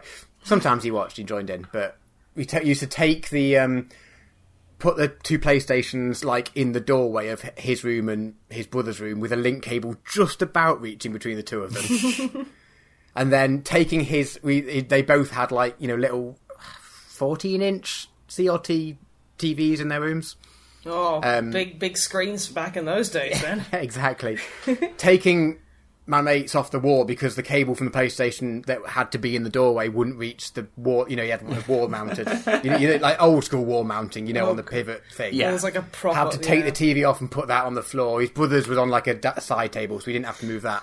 But we had to like yeah rearrange the furniture and put these TVs so we could be in different rooms and then just sit and spend hours sitting and playing mul- like local multiplayer um, Command and Conquer. Mostly, I think like us two against two computers or against three hmm. computers or something to make it fair. Occasionally against each other and occasionally a bit of a free for all, but it was still good to like I just the whole like because I played like I don't even know if it had split screen, but that whole idea of being able to do in different rooms so you couldn't see what each other was doing, hmm. Hmm. like before you really had online multiplayer was just. But you could still close enough to like yell through to the other room and be like, "Oh, I'm about to go and attack now. Oh, I'll come with you." Oh, yeah. No, I could, to- I could totally understand. It was. Proto it was just like a. Play. It was yeah, it was like almost the whole ritual as well, having to like take a console around because his brother had a PS One, but it was the like you know the P- the one that was called the PS One, Ah, Ah, yeah. so that didn't have the link cable port. Oh, I didn't know So- I didn't have It that. was really No, chopped down. Uh, they were kind of marketed as a you could like a TV screen for them. They were kind of marketed Yeah. as like more of a portable thing. Mm. So Yeah, didn't have a link cable, so I had to lug our PlayStation round, which was just yeah, so much fun. Um, and in terms of like strategy, I don't. There was like Tech Tree. I can't even remember exactly. I haven't played it for a long time. Um, I haven't played it for a long time, so I can't exactly remember. But it was the, like the tech trees or things. But there was seemed to be just enough variation in how you could play it that it just kept us going long enough. I mean, if I went back and played it now, like there'd probably be no no, no depth to it at all compared to like some games um, Yeah. of a similar style. But just for pure nostalgia reasons, like I had to have an RTS game in there somewhere, and there's probably better, technically better ones. But for pure nostalgia, we had such a good time with that. It's yeah, it's got to be up there. No, I totally, totally, totally understand that. Like, uh, there, there is something to be said for those games that you you played with friends or like like you you had you had to go around your friend's house to play or whatever. So you have like these very distinct memories of things. Yeah, yeah, I was the friend people would come around. Like uh, I remember a girl I used to know when I was very young. Uh, she would literally. I don't think she liked me at all. She would literally just come round and then be like, "Can we play Doom?" and then why we play Doom? She was like, "Can I watch you play Doom so I can get scared and cry and then tell my mum that you you've hit me?" um, Well, She was a fuck fucking weird kid. Okay. I think I know which one you're talking about now. You've you've said that story. you've told me tales of this person before. Probably have, yeah. But yeah, no, that uh, I yeah, I, I get that. I get it. um, I don't have much more to say about it. Though. Okay. I played it for a long time, and I can't remember exactly, but it was great. I big nostalgia feels. Okay, well, we thought what we do is before we get to the number ones, Ichiban. uh, we would do a little bit of a roundup of honourable mentions. So, And by we weird. thought we'd do this, we mean Matt had come up with honourable mentions when he came up with his list that had nothing to do with the question that I asked.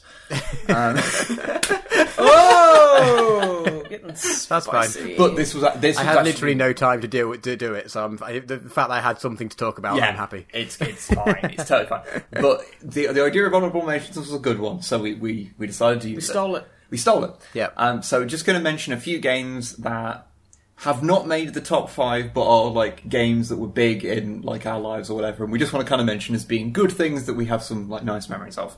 Um, for me, it would be um, Team Fortress 2 because I remember that being like a game that we uh, We've racked up like 2,000 hours on that. and yeah, and you and I used to play all the time, like when we were first together. Like that was a game that's sort of is prominent in our early relationship. So that's Uh, I need to amend the notepad file real quick.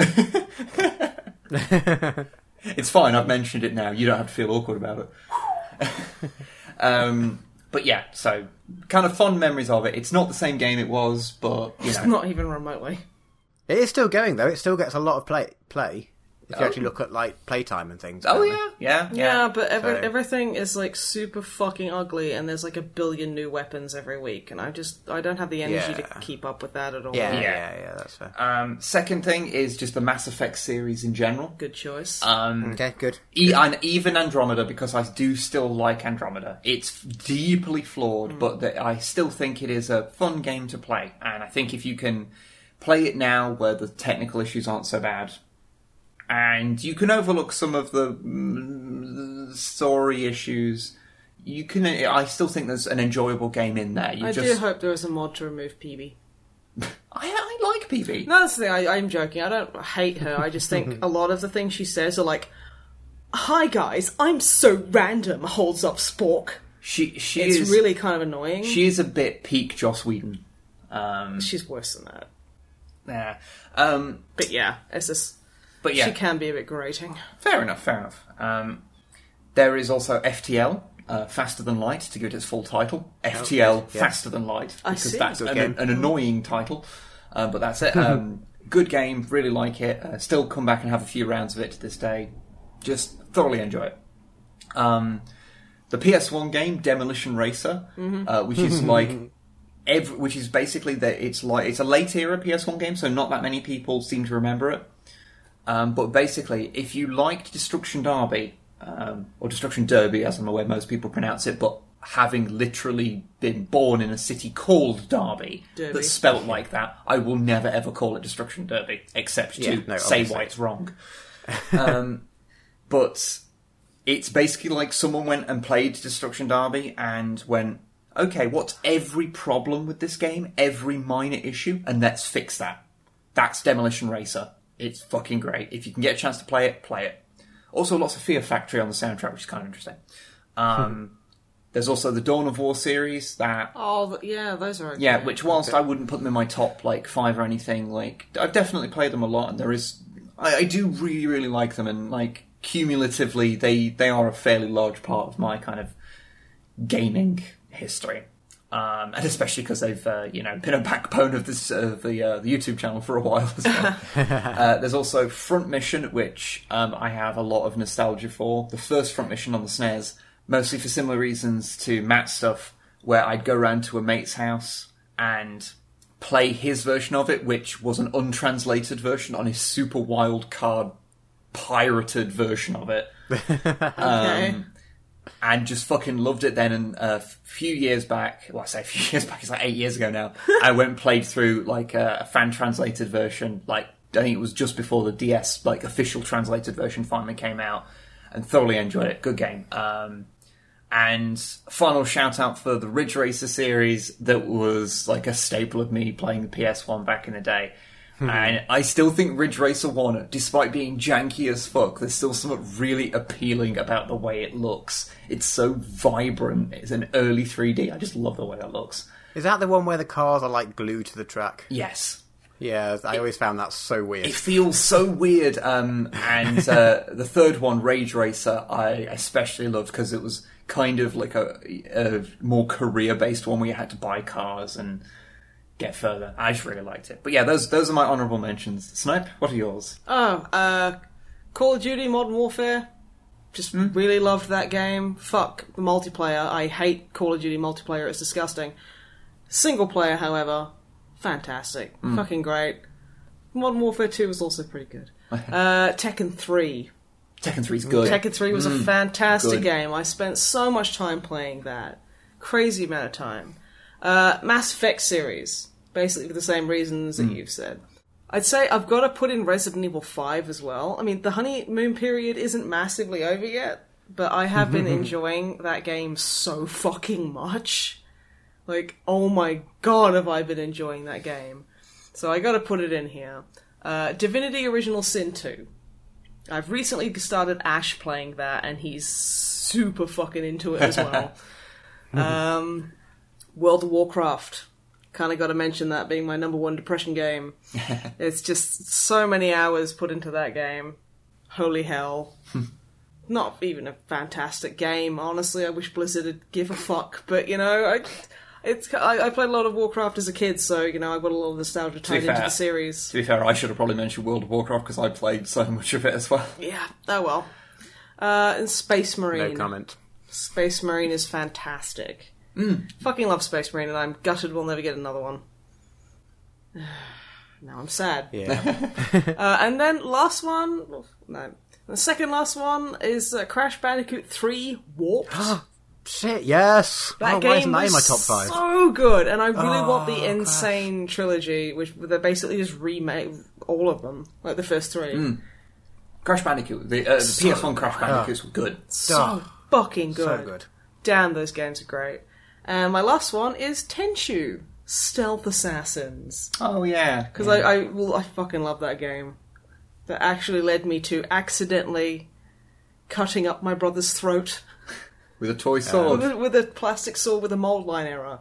That literally, like, we were playing Tenchu in real life because we had a big hallway, and I was like, "Aha!" and then I like ran my plastic sword across his throat and actually cut him.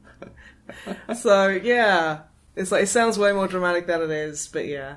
so yeah, those are my honourable mentions. I'm sure I've missed out a bunch of them, oh and there were no Yeah, as, particular. soon, as soon as we listen through to this, we're just going to be like, fuck, why did I say that? yeah, exactly. Draw a about what about your honourable, Honorable mentions? mentions. Um, after you, after listening to yours, um, all of the Crash Bandicoot games. Good man, good man. Crash Team Racing, actually, you didn't mention. I Oh, was Crash Team I, Racing. when I first played because I was always PlayStation guy.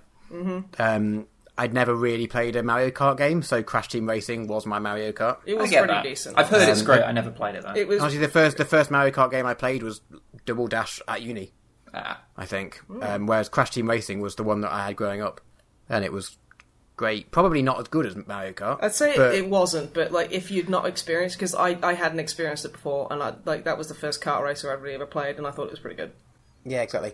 Uh, on my list is Tony Hawk's 2 because it's great and the soundtrack is amazing. Good but choice. actually, thinking about it, that's um, aggressive inline. Actually, I think overtakes Tony Hawk's 2. Oh dang! I Oh. never played that actually. Well, then put very- Tony Hawk's I- 2 into my list then, because Yeah. it- it- okay. Well, I didn't know. I, I don't know if we've got a limit, so I can either keep Tony Hawk's there or or not. you, you are allowed whatever. as many as you want, provided Yeah. you're not talking for the next 15 minutes. yeah. But aggressive inline is great. I, was it PS2? I honestly can't remember. No Also, idea. I want to put Jet kinda Set like- Radio back into mine. It's happening. It's happening. It's happening. Aggressive Inline possibly had a better soundtrack than Tony Hawk's 2, which is saying something. Yeah, but it had a lot of. Yeah, it, it- I don't think anyone else played it, basically. Quick question to everyone here. Yes. Um, how influential on your music tastes were the Tony Hawk's games and the, the spin off things that were similar? Fucking massively. Like half the bands I was li- I, I, I listen to listen to now, or bands that cause me to listen to the bands I listen to now, I got from Tony Hawk's. Like, mm. I. y- That is true for me, and yet also not true because I massively enjoyed it at the time, and then just never really looked into it beyond the tracks on Tony Hawk's 2. So I never really got into the sort of, especially the punk ska type end of things, until joining a punk ska band. Like, that'll do it. Really, the soundtrack was one of my, even at the time, was one of my favourite soundtracks, and yet I never made the step to looking into the actual bands beyond what was on the soundtrack. well, I was downloading stuff on Grokster at the time, so You personally killed Metallica. They're not even about anymore because no, of no, you. they they were angry about angry about Napster. No one was angry about Grokster. Yeah. Because most people didn't know what it was. I'm, I'm still mad about Winnie Upload. Yeah, only only because of Maximum Hormone. Yeah. Um, couple couple left. Uh, Tom Clancy's Ghost Recon. Um, purely because that was a sort of similar one. I went, this is the PS2's era, but after we got sort of got done with Red Alert 2, this was the game that me and that same mate played. Ah. Now split screen multiplayer, so we didn't have to do the faff with the TVs. Although it was still on the little 14 inch TV, so split screen was anyway. Yeah, rough. But we just spent hours on that going through, um, doing like no kill runs on it. and like spending ages doing it full stealth, and it was just so much fun. Nice. Um, Final Fantasy Seven. It's got to be in this list. If, Absolutely. I mentioned to you either at the start of the podcast or before we recorded. If we did this list in like a couple of weeks when I finished replaying it, I think it would probably jump up, easily jump up into the top five. But because I can't remember enough about it the first time round, because it was literally twenty years ago, I guess. um, and I've only played through the first. I think I played finished just finished the first disc, so about uh, presumably first third of the game. I don't know if it quite works like that. Roughly. Poss- but that's so I think once and I'm fucking enjoying it again. So I think if I that would be bumped up, but for now that's in the honourable mentions. Uh, last two, Pokemon Gold, fucking on the Game Boy, fucking great. Completely forgot about that until um, we were talking, and then I was like, oh crap, that has to go in the list. okay, yeah, I'm gonna Not- put Pokemon Yellow in there as well. because I had I had blue because me and my brothers had blue, red, and yellow. Um, my dad used to go to America with work a few times, like once every few years, and they happened to line up with when Pokemon Blue, Red, and Yellow were out in the states and not out here. So we got those, and we were like, "The fuck is this?" We'd never heard anything about it, and it was amazing. And then a similar thing happened, although we obviously knew about it a bit more, but with um, Gold, Silver, and I can't remember what the third one they got in that series. It wasn't like Ruby, was it? I can't remember, but the similar thing happened, and we got them a bit early just because Hmm. they, they happened to line up nicely with a trip. So I'm just Um, I'm just endlessly amused by the idea of like a little little tiny drummer Matt of like you know with his little propeller hat on because that's how children look, Yeah. and your dad being like like with a big generous and warm smile handing you a copy of like Pokemon Blue and you just looking up holding it And a Game Boy to play on it. yeah and a Game Boy to play on Yeah, it and you just looking ridiculous. up and going Dad the fuck is this and then like your brother's doing the exact same fucking thing your dad's like this is why I go to America because I just want children to be happy god dang it Oh no, we weren't happy. We were not. Because used to be away for like a month at a time. Aw. Aw. But anyway, um, God, just anyway that. I feel horrible for you it's it's it's it's fine. It didn't happen too often. Um, enough often to get um, Game Boys when they happened to be released. okay so Oh, and a it wasn't- Tamagotchi at one point as well. I don't know if that counts as a video game, but they were fun. um, Pokemon Gold was great. Especially playing it with brothers and getting the you know the link kit, the trading, especially when the Go- Game Boy Colors came out and you could trade through the infrared thing. Oh yeah. That's fucking yeah. fucking great. Having three people in the same house to trade with was great. Mine didn't work because I had to buy mine years and years after when I was at college because we were just too poor to get that kind of stuff. yeah. But when I when it was actually out, so I remember I went and I bought a trading cable because no one, everyone else was making fun of me for playing Pokemon, and I just trade Pokemon with myself. So I had I had yellow, blue, and red going at the same time. but yellow was the first one I got, and I loved it. And my little Pikachu followed me around. I called him Frank. Awesome. Um, Oh wait, I no, think no, we- his name was Bruce actually, after Bruce, Bruce. Campbell. oh, Yeah. nice. It's fantastic boy. After the future van that I was going to get, Yes, that I named it after Um, the future van you were gonna get, obviously. which was named after Bruce Campbell. So I Yeah, mean, Bruce Van Bull. exactly. Um, I think we only had them because they were dramatically cheaper in the states. Than they Oh, were. Yeah, Yeah, yeah. Um, and the last one, I honourable mention, it's got to be Pokemon Go. Not for how much gameplay there is or for how not janky it was for a long time, but just what it did to the community of people playing it. It got so many people like who aren't into games playing together and going out on days out together. And Yeah. like that first summer it came out. That like you go to any time. park and there's just so many people around and it's like coming up. Oh, have you seen this Pokemon? Oh no, go over there. Try. Oh, there's a Like, Lapras here and blah blah blah. they haven't even. They didn't even. I think they've just brought in trading actually, but then none of that was in it, and there was like not really much to do. But that first summer when it came out, for like the amount of positivity going around, just like in the air. Yeah, just like people just coming up to you and having a chat, being like, "Oh yeah, I've been playing." Like I remember when we were doing the uh, album recording because that's basically when it came out. Yeah. Well, that, that was the first. That was the fir- first few days of album recording was when it was just out in the states and not hit, and not in the UK. And you Yeah. could cheat out the You'd like. I cheated you cheated out. yours and I we did. hadn't, and then and then it came out everywhere else, and we were just all like, yes, Yeah, like what was it? Zoe and I, because we, we we were on a brioche run because you know Zoe's incredibly southern. That's possibly the whitest thing I've ever heard anyone say. We say. were on a brioche run. You see, we'd already got the lovely rosé because it's summery. I don't know if that you drink. I don't know. The Punisher taught me that apparently you drink rosé during the summer. I don't fucking know. Um, but yeah, and we would just buy a bunch of shit for dinner and a bunch of snacks, and we were just sitting there like on the on the conveyor belt waiting to be served. And just, you know, had Pokemon Go open, and like this this uh, this older couple behind us like tapped us on the shoulders, like, "Oh, you playing that?" And we were like, "Yeah, no. Do you play?" And they were like, "We're, we're trying to get into it. Like, you know, the kids are really into it, so we we want to try." And we were just talking about Pokemon, and it was just like so nice. And then when we left, they they were driving off, and they they pipped and waved at us, and it was like, "Damn!" and then we saw a couple, like a little girl and a brother, being like. Excuse me, have you seen a Koffing? It was the cutest thing, and we were like, "We'll walk you over there to get you a Koffing." So we, you know, it was just so sweet and lovely. Yeah, Yeah. that's great. So I thought, in the interest of this being a positivity, you know, best things, I think someone's got to at least mention that. Yeah, Yeah, no, good choice. It's it, it's it's definitely one of those things that I think is is a very memorable thing in sort of Yeah. gaming history of the last few years. It's just That- well, sad one of the- it's not still going. yeah, one of the few gaming memories from the last few years that isn't kind of depressing. Yeah. So it's it's cool. I, I yeah, I like it. Um, shall we get to our number ones Yeah, then? number one. Oh yeah, shit. Okay. Because we've been recording for quite a while and we haven't even got Yeah. to the last of the list. I'm surprised. Sorry. I'm really surprised how long this has lasted. Actually, Yeah, I was like, this, this, this isn't going to last more than an hour. It'll be a nice short one. It'll be just, yeah. it's never short. Oh, Matt likes the short ones.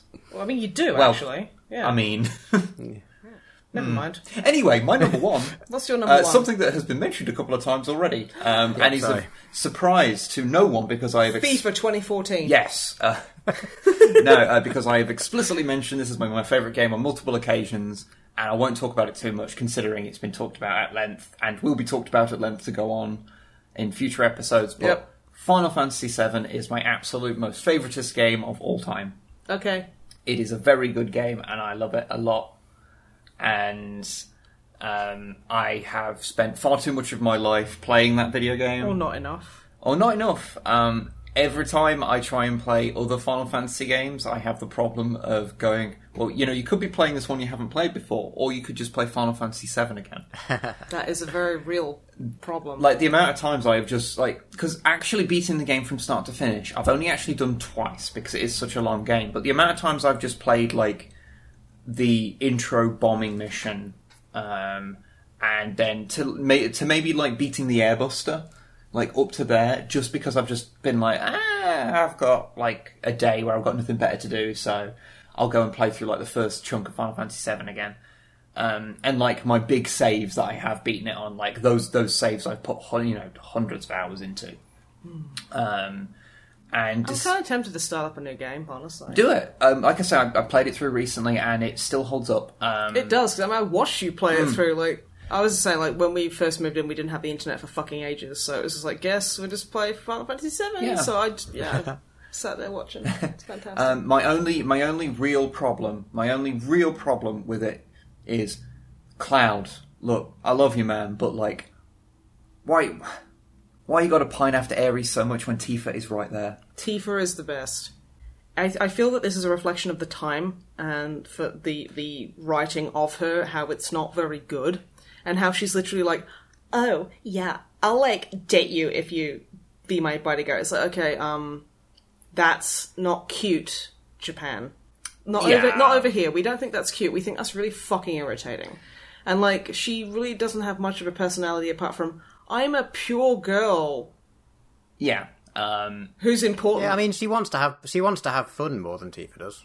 Yeah, yeah, Yeah. but the thing is, I think Tifa's just like she's she's. I mean, I'm not gonna harp on like Aeris for not being capable, but like you know, Tifa is capable. She's she's gets shits done. She like she has a direction. She's not constantly being like, oh well, you know. I could like if if you cleaned the floor, I, I might date you. I hate that kind But- of. A, oh, if you do this, I'll date you. It's like, how about I don't fucking throw you out the window? yeah, but positive today. Yeah. At least she dies.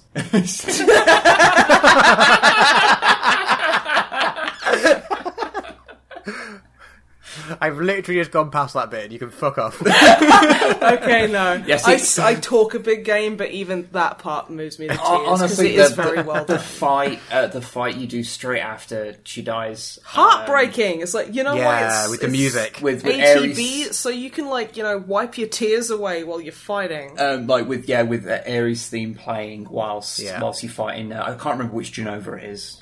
Is it Jenova? Yeah. Is it Jenova Death? Or I don't think Jenova so. Life? yeah, I think it's Jenova that's Live. around then. I, I can't can remember. never remember which Jenova Yeah. is which. I'll be There's a perfectly few. honest. No, I think I the have last no one idea. is Synthesis, Yeah. I think. Um, but anyway, um, as, as you're fighting that, like, yeah, I I joke about like disliking Aeris and stuff. I, but I, I honestly, play I, it I- up for laughs. Honestly, I, Yeah. like she is just my least favorite. the only That's character, all. the only character that actually kind of annoys me is um, Cait Sith, just Mm, he's just kind of there. Which I'm- I'm- I think I've been told like the name is supposed to be pronounced radically different because it's actually like a um, Gaelic name, Yeah, but um, and I can never remember how I'm supposed to pronounce it. But I'll continue to pronounce it the way I did as a kid it's probably because like Kashish or something. uh, I don't it's it's the same reason why I will Kajis. always call Yuffie Yuffie as opposed to Yuffie because I always know. called Well, her Yuffie as a kid. is not Yeah. how you pronounce it. Well, no, It's like okay, if we're going for like Japanese pronunciation, yeah, Tifa is correct and Yuffie is also correct. yeah, Whereas we're talking English pronunciation, Tifa is correct and Yuffie is correct because if it was one F, it would be Yuffie, yeah. but it's two Fs. And the Tifa is like it is it's a single F. If it was Tifa, it would be two Fs. yeah.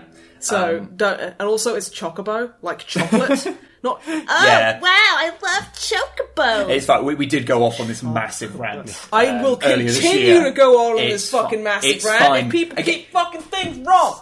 It's fine. Calm down. No. It's okay. Oh, I'm getting upset. Don't get upset. This is a positive episode. Just dial it back. It's okay. I'm positive that that makes me angry. Well, you can be angry. It's fine. Okay.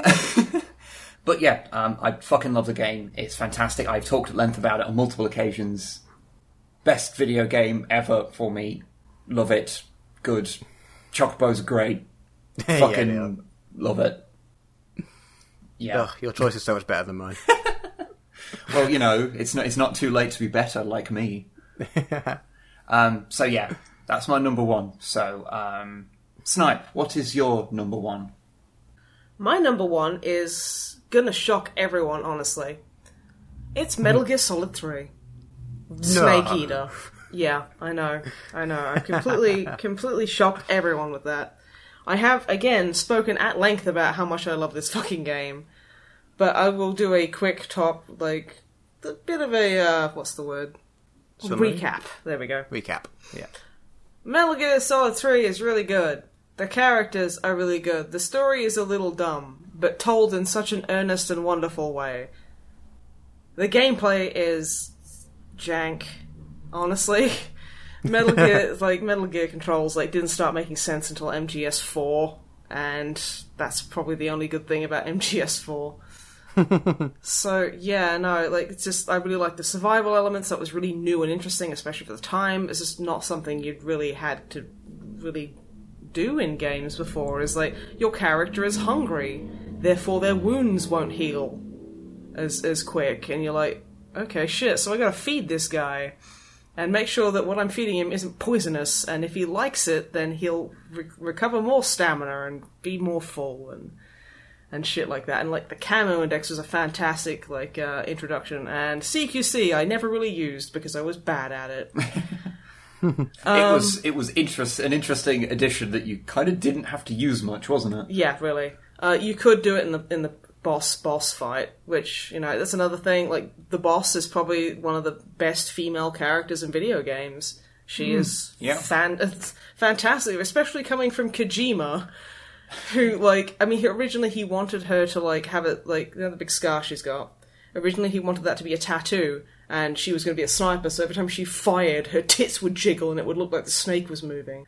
And yet, he came from that and made the boss a damn good female character.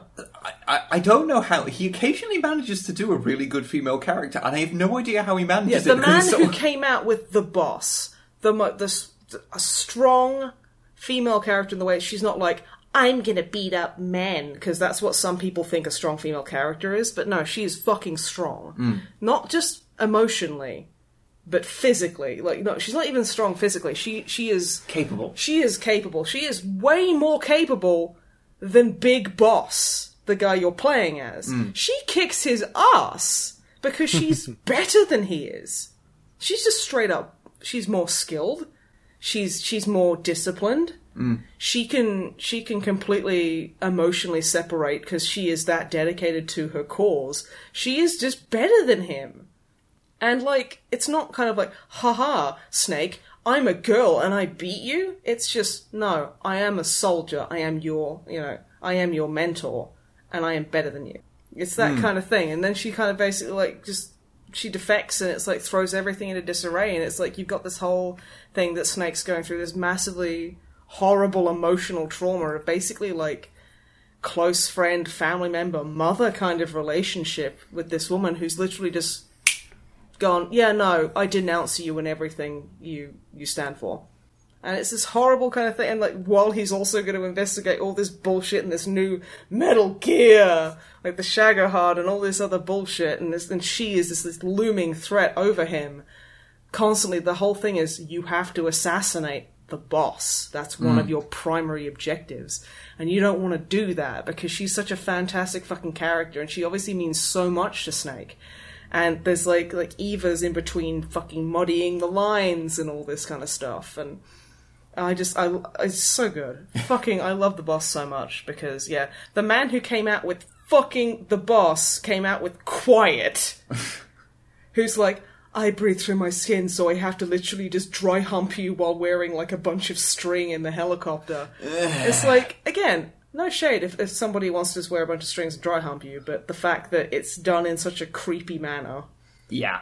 it's like it's kind of shocking that the same person came out with these these two very very very different characters. But yeah, no, it's like that's fantastic. The, you know, gunplay is what's the Metal Gear game. It's uh, it's it's tricky. uh, stealth is good. Um, there's a bunch of twists and turns. The music, I could talk for days about how fantastic the, music is. The music is really good in It Snake is Eater. phenomenal. Absolutely fantastic. Um, the boss fights are good. Uh, the end boss fight is very unconventional and just fan fucking tastic. It's a classic sniper duel where you'll spend most of your time sneaking about and locating the other person. And it's just great. It's also genuinely funny, It's also very funny. despite Yeah. having a lot of heavy themes of like nuclear war and shit. Like, just grim.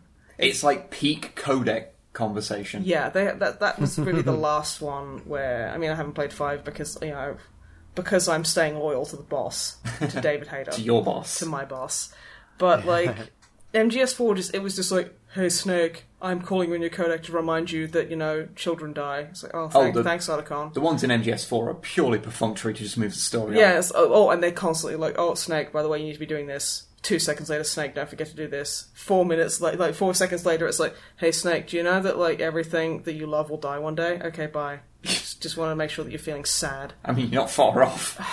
It's fucking yeah.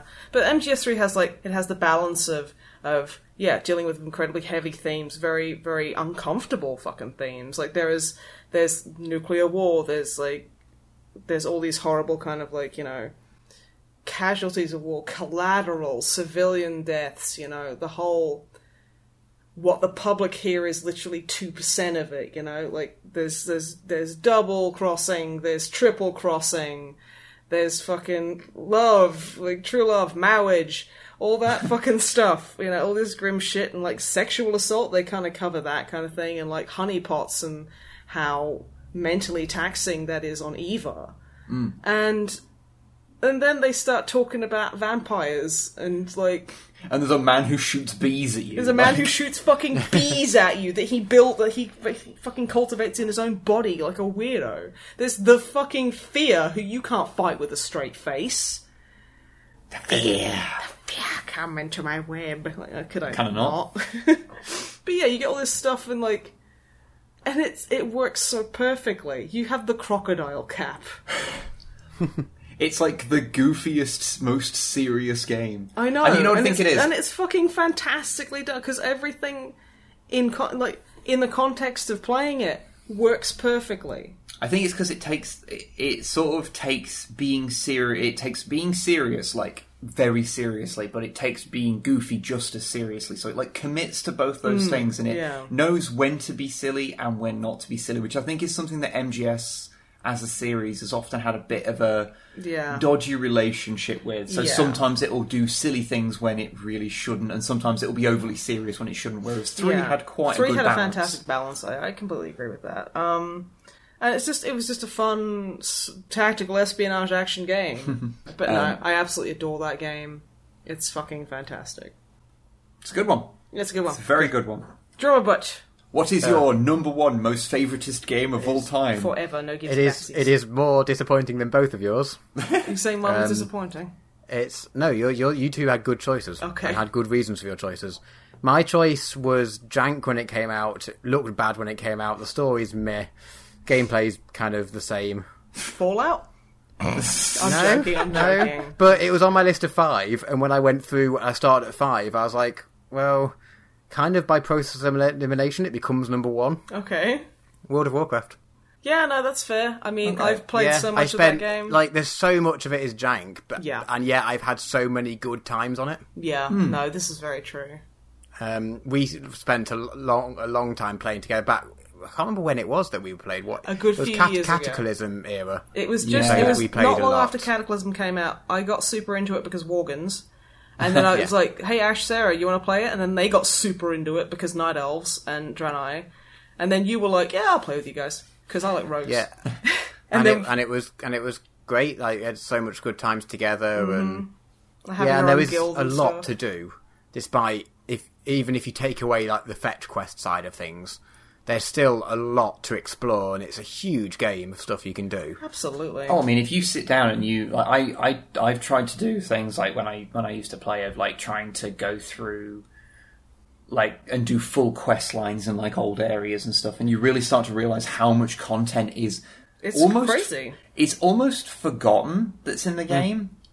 And like, ha- haven't they rebalanced it now so like old content like balances up to your Well, level or um, something? what they did because they introduced a level scaling, which is what they did in Legion, which I quite liked because then you could go to any area and it would be suited to your level. That's that's good because I did. Th- I did really like that because that's that means that you know I, they, they have said that with this expansion they will be they will be expanding that uh, Good, with Battle good. for Azeroth because I, I did really like that because the amount of times like especially in heirlooms or you're just lucky you'll end up slightly over leveled and you'll be like halfway through a quest chain in a certain area that say you're really enjoying the story of or you're in, really enjoying just the atmosphere of being there.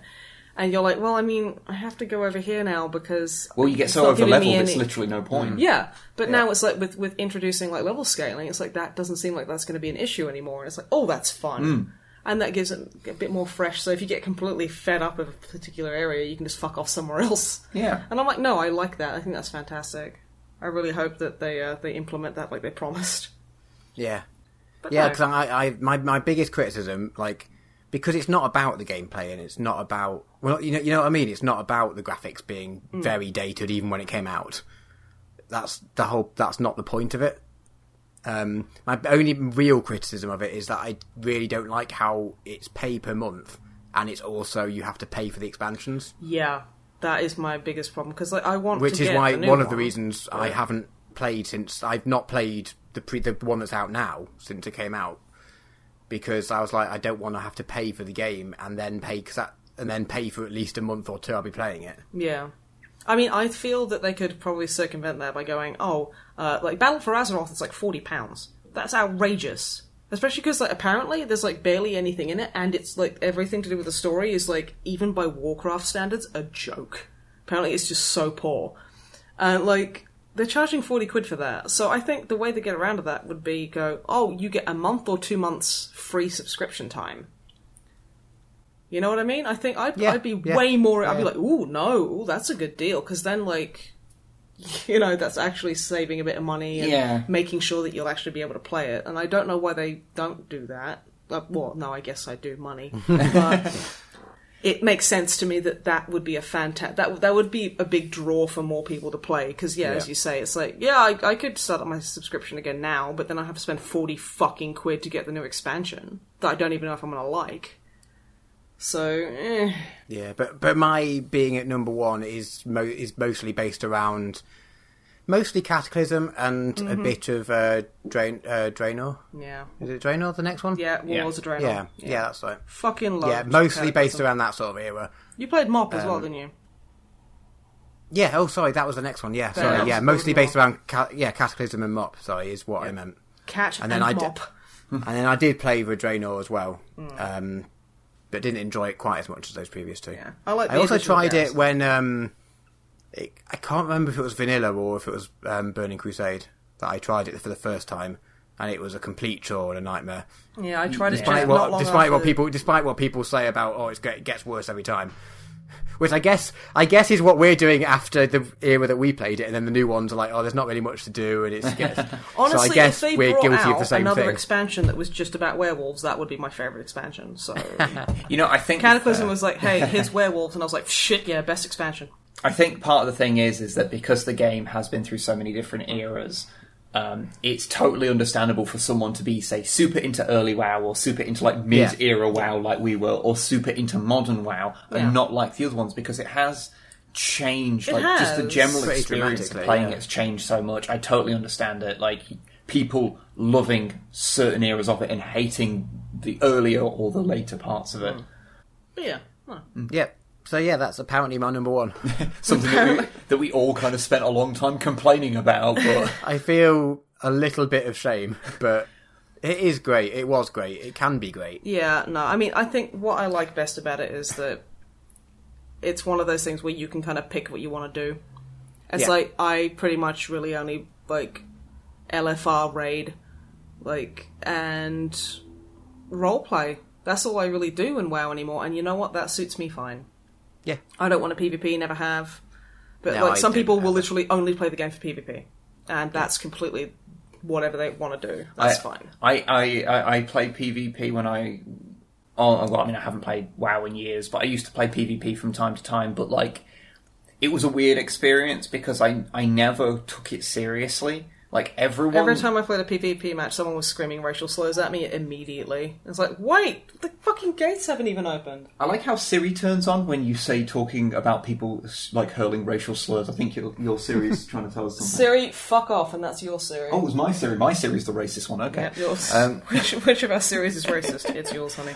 Um, But yeah, no. But yeah, I, ne- I never really took it seriously. It was just, I, I, I just like would go in and just like, oh well, this is a fun thing. I, I loved it when you'd have like the the big what, what was it called? Alterac Valley. I was, that the one where like you basically all ran at each other and then tried to like you basically ran past each other? But I loved it when that didn't happen. When you'd have basically A big melee eighty in the middle? people, like forty people aside, run into each other, and then you'd have this huge fight that would go up and down the map. It just never ended. And if you were quick and knew what you were doing, you could like jump from one fight to another and keep yourself alive. Which, especially in Cataclysm, because I played As a fer- druid. I played feral combat druid, so which was broken. they were they were so broken in that expansion. Mm-hmm. Like I, I basically I, I was like, oh, I'll go tank a fucking dungeon. Oh no, I won't even bother to change spec. I'll just go in my damage Whereas form. you know me as a warrior having literal rage Yeah. tanking gear was having trouble. But I, I loved like that kind of PvP where it was this endless, endless fight, and it was like horrifically unbalanced, but it was fine because I was like going into it like accepting it was horrifically unbalanced. Mm-hmm. Whereas if you t- treated it like a balanced video game, you'd hate it. Like, it I was treated it infuriating. like something that could have been fun, which is why it didn't sit Yeah, with me. um, and I- yeah. but that was the thing. I had fun when the serious PvP players were raging because they, they hated the way I like to play, and so when the No, game they- went like they that, they'd be hate you furious. if you're having fun. Well, yeah, um, but yeah, uh, I, I I totally get because I have so many good memories of it, and it's. It's it's a funny one because like objectively you have so many like nitpicks, but like as some Yeah. Yeah. so Hen- much hence why fun. when we were talking about it, like pretty much everything I had to say was negative, and yet it's still up there. yeah, it's it's a weird one like that. it's I guess. very weird. And I like there's something's got to be said for it. It's lasted so fucking long. Oh yeah, like that's got to be something. There's there's at least a core of goodness to it, even if it has layers of jank on top of it. even if it's just straight up Stockholm syndrome, you know. But yeah, possibly, but like there is something something to be said about it. I mean, this is Yeah. like, and you know, like, I had no background in Warcraft because I know you. Snipe, No, you- I- I- you I like- didn't. Oh either. yeah, I mean, I grew up on like Warcraft two, orcs versus humans, and and all that. Like, so yeah, I just because I remember trying to get into it, and we didn't have much money at the time, and I was like, I really want to play WoW, but we can't afford it. So I'll play Lord of the Rings online, and it was just full of like in-game adverts and just free-to-play garbage. And I was like, this has just ruined my day. And so I was like, I'll have it like a two-week trial, and oh, well, I, I think it like hundreds, literally hundreds of hours later, probably thousands, probably like I have like definitely thousands. 25, Can you 30 see? alts. It hmm? te- it will tell Does it you. tell you? When you log in, it says time played Oh yeah. and time played this level. So Yes, a like dangerous Luca thing to has look at. like oh I've looked at Redmore. What, what was Redmore, which was my main It character? was like that I three hundred played? hours. Three hundred out. It was like three hundred ninety hours maybe. You sh- I'm sure it must be more than that. Maybe I'm remembering wrong. That might be. I'm thinking of Luca maybe because I'm an altaholic, so I have like a bunch of different ones. Whereas you just stuck you. you stuck Yeah, I mostly guy. just played the one character. Yeah, your favourite part of new expansions was that when they increased the amount of characters you could have. It's like, He was like, ooh, what can I have today? Okay. I have like one of each, so I have like three shamans, four mages. I, I, I tend to like with mages. I wanted one of every spec yeah, yeah, because mages are a lot of fun to play. So yeah. Uh, It's, it's that funny thing. Like it's it is like a part of like our our kind of past like together like as as you know our, our general group like the friends and our, and our relationships like and now we've moved on up to D and D where we don't have to pay fucking monthly for it.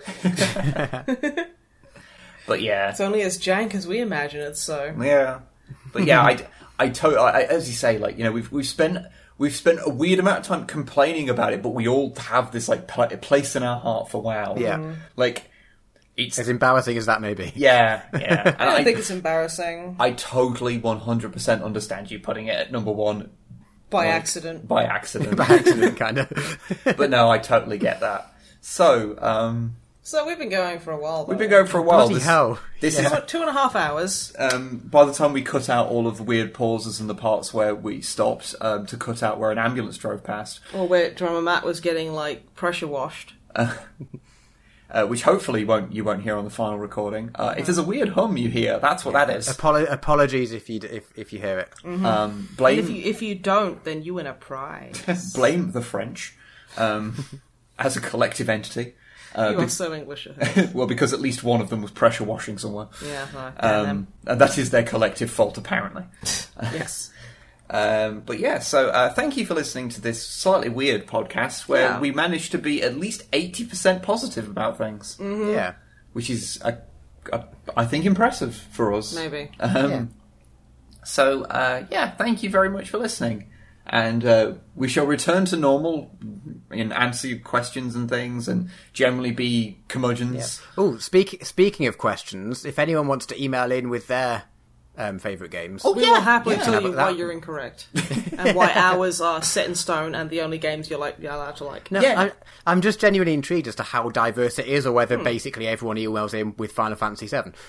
Yeah, just give us your favorite game. Yeah, if you if, get your fa- just your favorite game or like a top five or just five in Yeah. general that are like your favorites. They don't have And- to be numbered. Like you don't have to be as rigid as we have. and depending on how many we get, I might we might not read through all of them. I guess I might, if we get loads, I might sort of collate. You know, a few people said this, a few people. So Yeah, we'll yeah. see. But yeah, but I'd be really interested. Yeah, that'd be Yeah, interesting. that'd be Um, interesting. Send those to only drummer Matt at snipeandwib at gmail.com. What was that address again? Only drummer Matt at snipeandwib at gmail.com. That's a stupid email address. It is indeed. It is. And on on that note, we shall bid you all good day. Bye. Goodbye. bye.